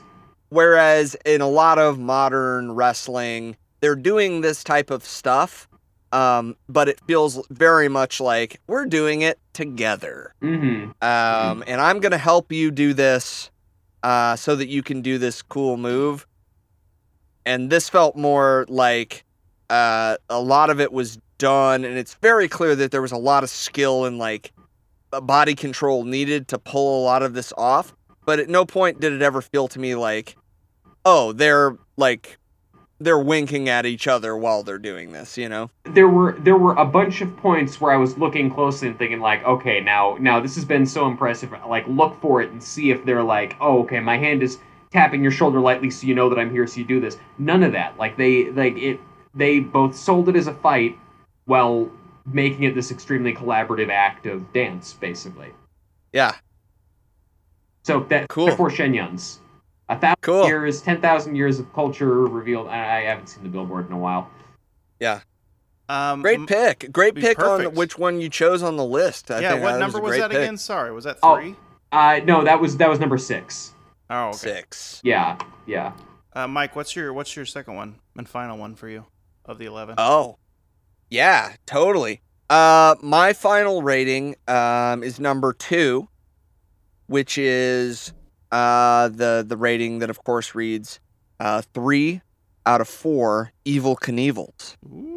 Ooh, yeah, that's fun because uh, you, that's rating number two, and I'm using rating number one the next one after that, which I won't get to Really? which ties Okay, into rating number fun. two when we did it. So That's a great one. yeah, keep going. Yeah.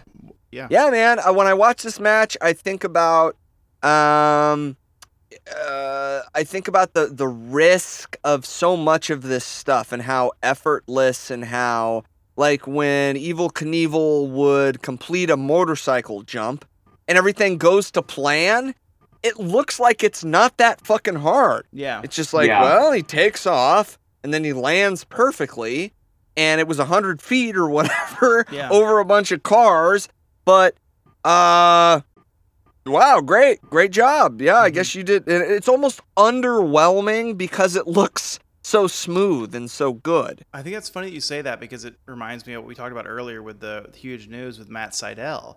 Is that Yeah, I've seen him do that shooting star press variant, shooting star press variant, or whatever he does, a thousand times, and you never question if he's gonna land it. But Yeah. then the one time you see him botch it, it's terrifying because Well, it could kill- it could he's kill you. Not in control. Well, he actually has really. Speaking of body control, so good body control. He is not dead. He fin- He he still got the final four of the battle royale because he's able to land properly enough on a botch. Um, yeah, keep going. If you have more to say about it. Yeah, no, it's exactly like that because at any point during this match, something very minor could have gone wrong. Mhm. A slip, a fucking Eddie you know, cracking even his head on the railing, like I mentioned. Eddie cracking the- his head on the railing. Even even when Rey came off that top rope on that springboard and Eddie instead sidestepped the Hurricanrana and caught him in the backbreaker, Yeah, and it the- didn't look it didn't look like perfect. That- uh, like I same with Matt Sydal. It's like, oh, that's not how it's supposed to look. Yeah, With but the- they still did it. Like he still caught him, and it didn't. It, it wasn't like a ten out of ten like perfect collaboration. But they were still able to adjust in the moment Mhm. and hit the move and do it safely. yeah, Um, so it, it, it's just it's like a it's like a testament to um the the the gap between those who do things like that, uh, whether it's Evel Knievel or wrestlers or whatever, and how how hard it is actors like anything how hard it is to pull something off that is extremely difficult and make it look effortless even as there it is extremely dangerous either from a physical standpoint or an emotional standpoint or both you know? I mean we've all seen or at least i have a million times the video of evel knievel crashing when he goes over his handlebars the, he's just doesn't hit the jump right doesn't land right and he breaks he breaks many many bones in his body and it's like oh yeah no that could happen every time you know every single time and i feel like that's what i felt like when i watch these kind of matches this match specifically um and i, I feel like be, be- the reason that i didn't feel like that more like like there was more danger in the match is because they're both so good yeah. I was like, oh, this is this is thrilling, but I didn't have like a. Sometimes I watch matches that are like this, cruiserweight matches, like Rey Mysterio Psicosis from a pay per view around this time, and my heart is like jumping in my chest Yeah, when I watch it because I'm like, holy fuck, like this could, ah, ah, like someone's gonna die, someone's gonna die. When I watch this, I, I, at no point I think anybody was gonna die, but um, it was still really, really exciting, and I think that's a testament to how good both of them are at the same time. I agree. So to mention my next rating, which is number one, which ties into the Evel Knievel rating, Yeah, because this rating's uh, it's all about um, fear okay. and having none of it. Mm. Oh no, no. So I'm giving this three out of three. No fears. but there's also a semicolon here Yeah, that says, Mike, don't fear Eddie's mullet. Embrace it. and get your hair cut that way exactly.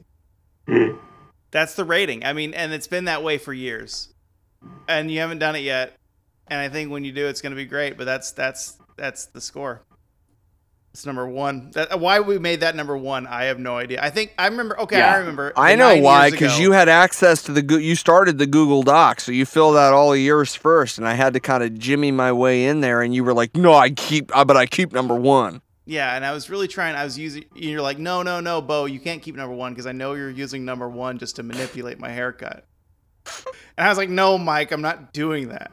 I would. I feel never. like what you're, and also what you're saying with this number, with this rating, is that my mullet right now is not enough, and that hurts. You know, That really hurts. That really hurts. Mike, can we take a? We take another? It looks good, Beau. It's looking good. I don't know what you want me to say. It looks great. We- it looks uh, fantastic. For the listeners, uh, the 19 of you now, which we're growing. Our our listenership is growing. Since, Uh, I since showed you had mullet. me on, I think that's you're welcome. Now I think Mike is trying to show his mullet right now, but I can't tell if it's just a long haircut or if it's a mullet or not. There it is. Yeah, ears are. There it is. Yeah. So uh, I think it's about. It's been what two months?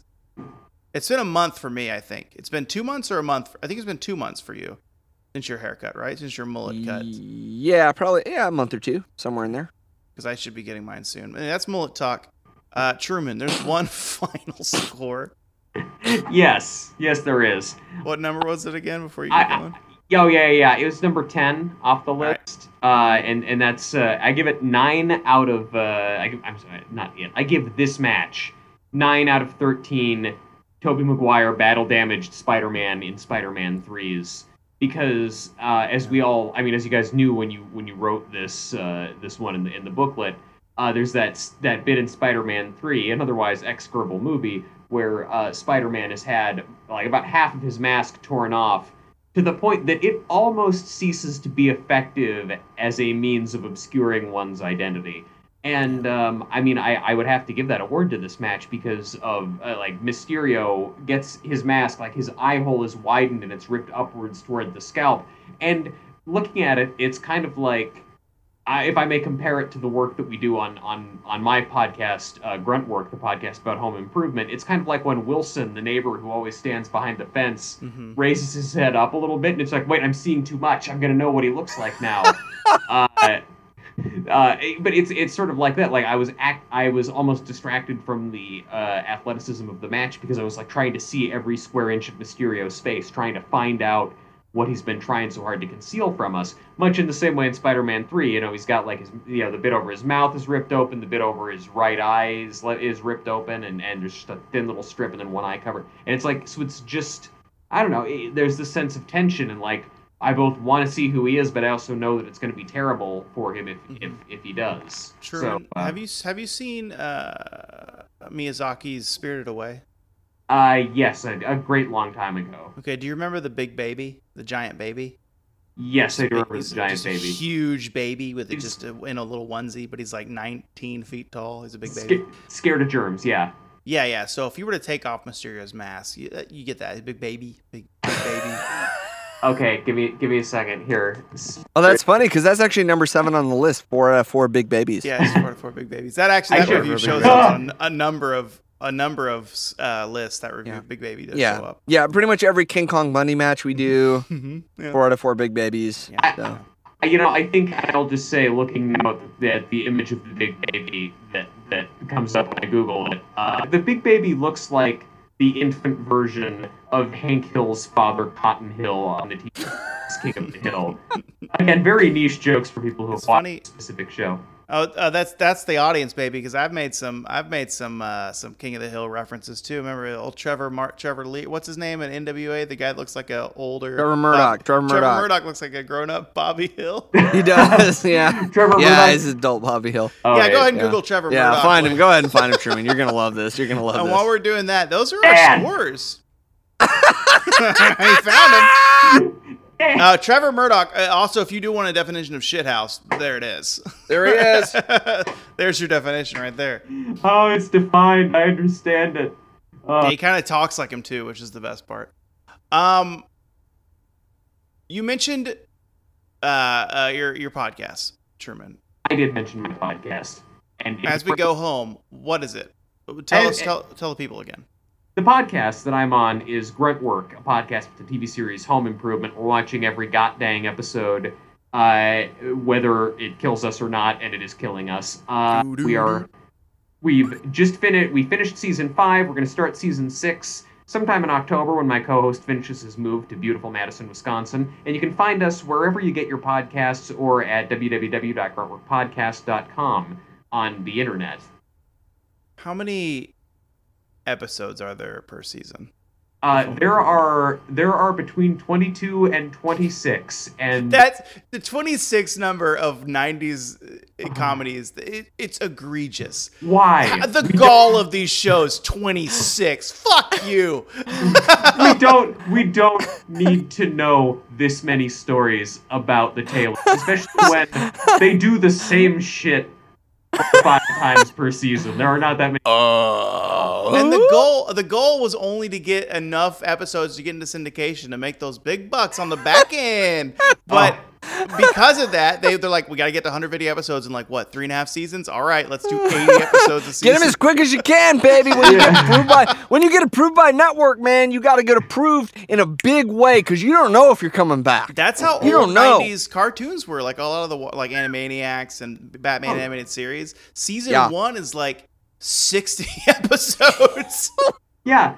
There, there's like only like there, I in my, in my mind it's like Rocko's Modern Life that was on for like ten years wasn't it? No, it was on for four seasons, but every season was like forty.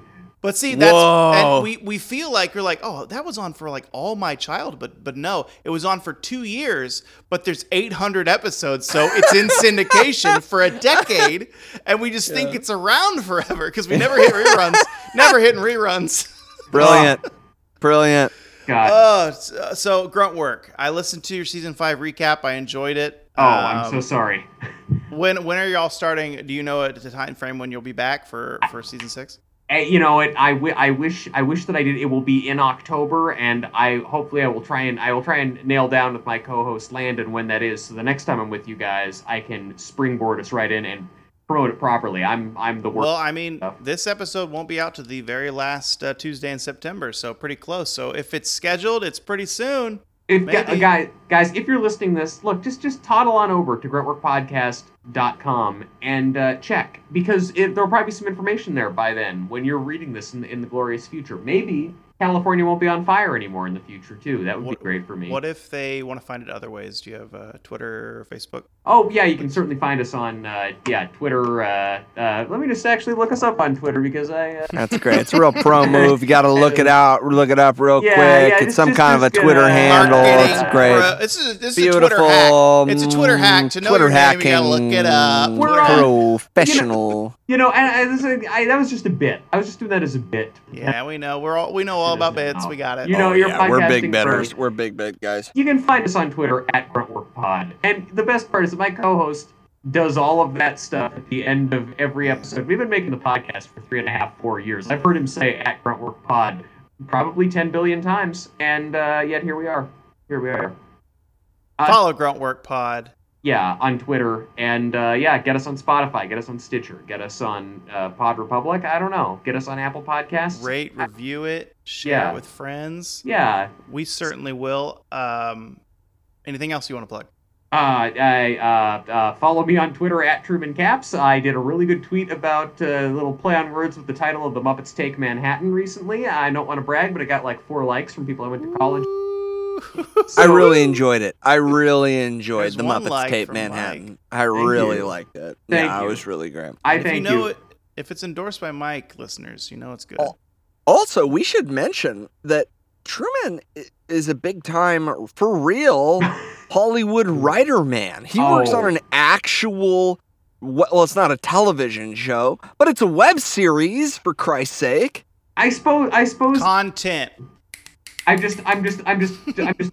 You know. I'm making the. I'm making the make it rain cash motion. Yeah. I. I am. I'm making it rain content. Yeah. If if y'all are into horror and you're on Facebook Watch, uh, watch The Birch. I was the staff writer on season one, and I'm now a staff writer on season two, filming now in beautiful. And we'll hope for season three. Yeah. Fing, fingers crossed for all of us. Uh, but yes, yeah. You know, that's that's. Uh, that's it. That's what that's that's that's what I got to plug. One one web series, one podcast, and one Twitter feed.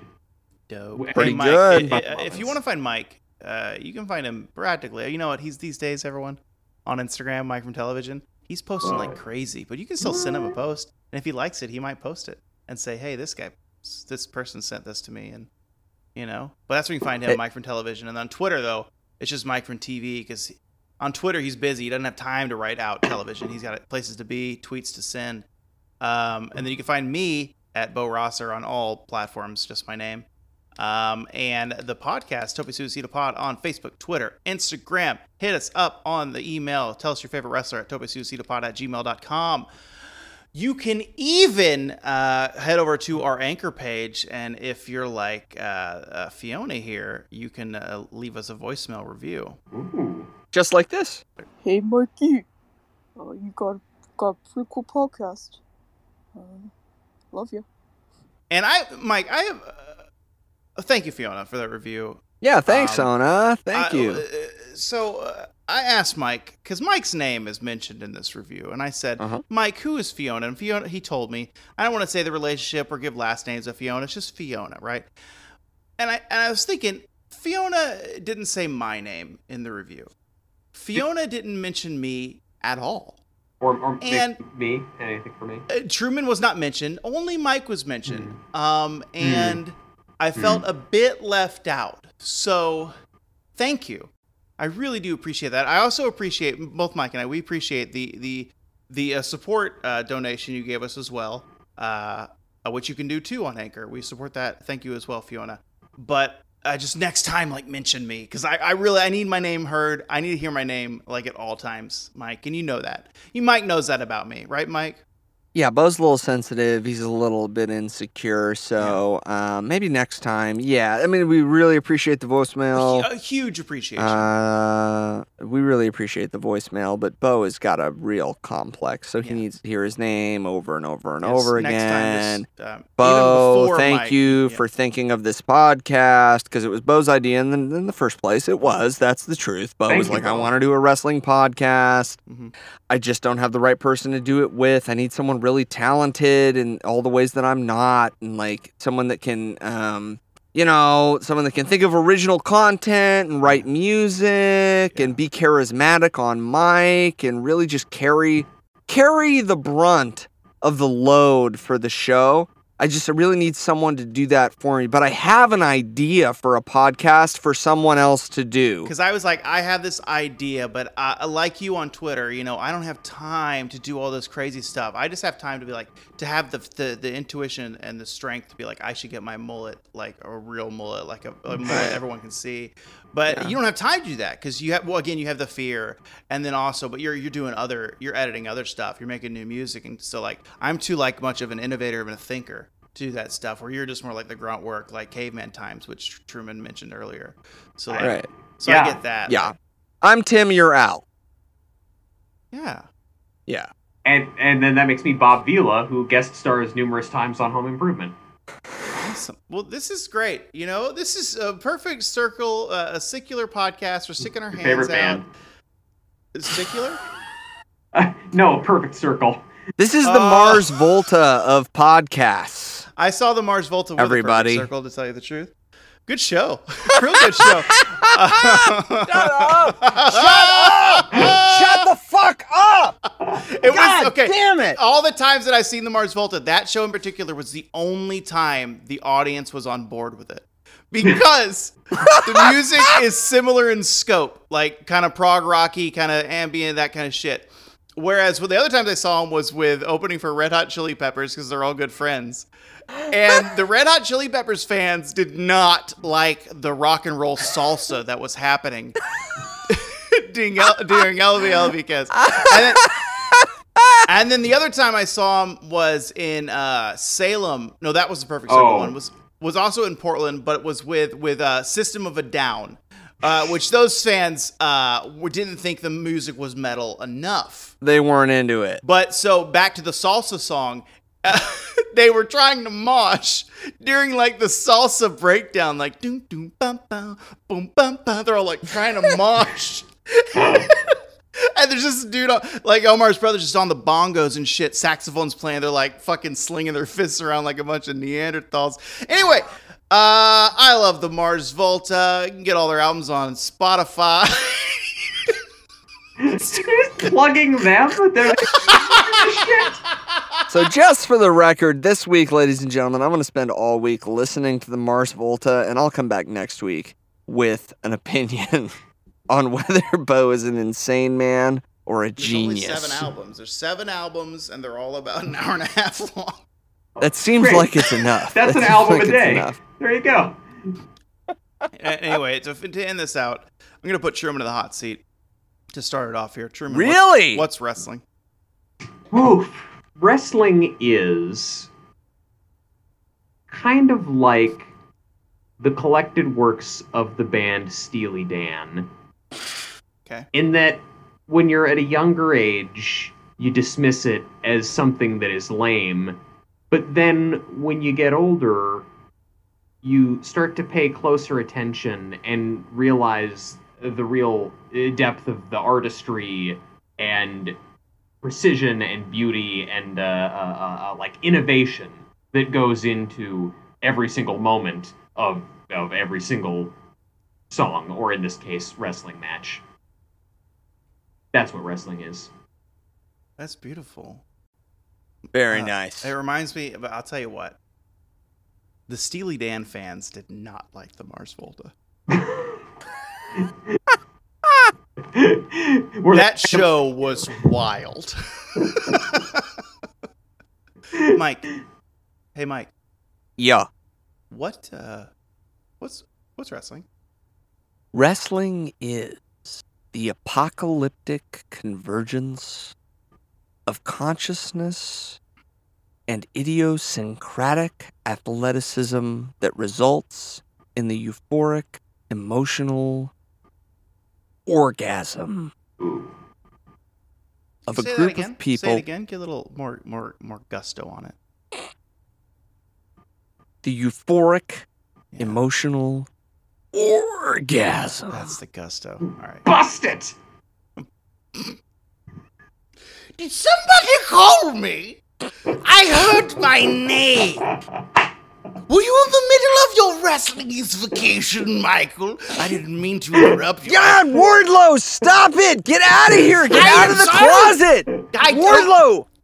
Get I- out of the closet, Wardlow! Jesus, there, get. Would you fly out, please? Before I leave, just promise me to not bust it. All right, he's gone. Jesus Christ. Sorry about that, everybody. Sometimes Wardlow comes over without sort of letting me know, and he like listens into the show. I don't think and- listeners have heard that fucking creep in like what 35 episodes. I don't. or Yeah, a long time. It's been a long time since anybody's heard Wardlow. Well, you busty. moved and he didn't know where you lived, and now he's found you. Because he said orgasm loud enough. That's Yeah, that you did summoned it. Him. bat signal. Yeah, I don't know. I'm all off now. Re- re- re- you know, re- wrestling is is um simultaneously the best and the worst thing in the entire world. it is the it is the the the the the the the, the, the love of friends and the uh, reality and the and the uh, necessity of self destruction uh, simultaneously put on display in a way that makes the rest of us learn things about our own life. That's wrestling. It's beautiful. Mm. It is. Beau, Beau, Beau, Yeah, Beau. yeah, We're yeah. gonna bring it home strong. I'm I know that it. this week we're gonna bring it home strong. Mm-hmm. What is wrestling? I hope you're not busting in there still. How did Wardlow get over there? What the fuck? May I come in? Yeah, you can. Are you gonna deal with this, please? Yeah, I'll let I'll, I'll let him in. No, don't let him in. No, I have come to let him in. He's just gonna. Don't let him in. What he'll the just knock on the fuck? door. If he's outside, don't let him in. Shut your windows. Oh, God I'm damn already it. in here. I've God seen damn it. everything. I've seen all there is to see about Beau's apartment. Here's oh, Michael. Michael. Yeah, Borla, where is Beau? He's on the toilet. He's a bit constipated. He's turned 37. He was just here. He was just here. I'm sorry he ran off when I let me in because I was like, oh, you let me in or I'll bust the door down. And, and so he ran off, but he left me with his invocation. Mike. Yes, Wardlow. All right, Wardlow. Yeah, what's wrestling? Wrestling is a sweaty nightclub where the people are dancing everywhere, wrapping their bodies across each other. It's before it's pre-COVID time, you see, and you understand. And they're rubbing and they're rubbing, and then one of the boys in the white pants bust. He busts his white pants so much fluid all over, but it's mixing in with the foam because it's a foam party, you see. And Michael, do you have you been to foam parties, Michael? Michael. No, I've never been to a phone party. This is gross, Wardlow. This doesn't. This Did you know at a foam party you can bust all day? No. No one will know. Not your mother. Not your father. Not your great aunt June. She won't know that you busted it on the nightclub foam party floor. And then Derek slipped. Derek slipped. And Derek is hurt. Oh, call the ambulance, but you can't find your phone because you have an iPhone 7e and it's not waterproof. I don't know what that means, Wardlow. I'm not into the Apple. Means I don't have. A, Foam has ruined the phone. I I've got to go. All right, I'm back. Oh. Uh, Wardlow, he, he left. Uh, Oh. Should I do my Should I do my invocation? No, I think we're okay. Yeah. I think we've had enough invocating for the evening. Wardlow Okay. kind of really brought a really uh, strange end to this episode. I had a so- I, like when I was using the restroom because I'm constipated. I don't know if I, I brought that up before. He did. He told us. Yeah. But, like, he gave us the. I had a, I was uh, thinking of a really good invocation, but I guess we'll I'll save it for next week maybe.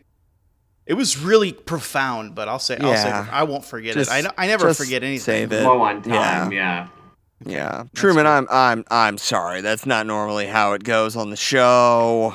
It's not normally how we do it. It's just uh, every once in a while Wardlow pokes his fucking head up and you know, and then and then what my co-host decides it's okay to go to the bathroom. I- it- I hadn't seen him. I forgot how rambunctious he is. I thought he could host with you while I, I again, uh, when you're constipated, Mike, you, you I've read that you when you feel it coming on, you need to go do it. oh, constipated, you see? He's very fast. is he over there? Oh, you wish you had your precious Michael here. I know you did. What did but you he's do with him? gone. You know what I've done with him? I've busted him out of the closet. And it's just me, Wardlow, here now with you. And I have a second invocation. Oh shit! Oh shit. This oh is no. this Wardlow. This is unprecedented. We're tracking I an know! I'm Wardlow! Wrestling is a lap around the pool of life in which there is a turd, and everyone evacuates the pool except you, because you do not mind that someone has dropped a dookie in your pool because you know that chlorine kills all germs, and because of your superior knowledge, you are allowed to enjoy the pool while everyone else runs away afraid or screaming, Mommy, Daddy, Mommy, Daddy, I'm so worried about all of the germs. And you, while alone in the pool, the public pool, and no one is watching, you bastard! Well, uh, so you come in the pool? Dude, get. Oh my fucking god! Thanks I don't. getting- I think I teleported Yeah, somewhere. I, I, he don't. mentioned that you come his invocation. He did a second one, if you can believe it. Yeah. No, I don't. I don't. I was outside. I- I was down this. I was at the fucking. I was at the Union Market. I don't know what happened. I, Well, he mentioned busting it in a pool, so it was kind of gross. there were Oh, birds also. Yeah. was- oh Jesus! Christ. Okay, well, I we should cut that. I mean, We'll see. It might make it in the edit. You knocked a jacket down too in the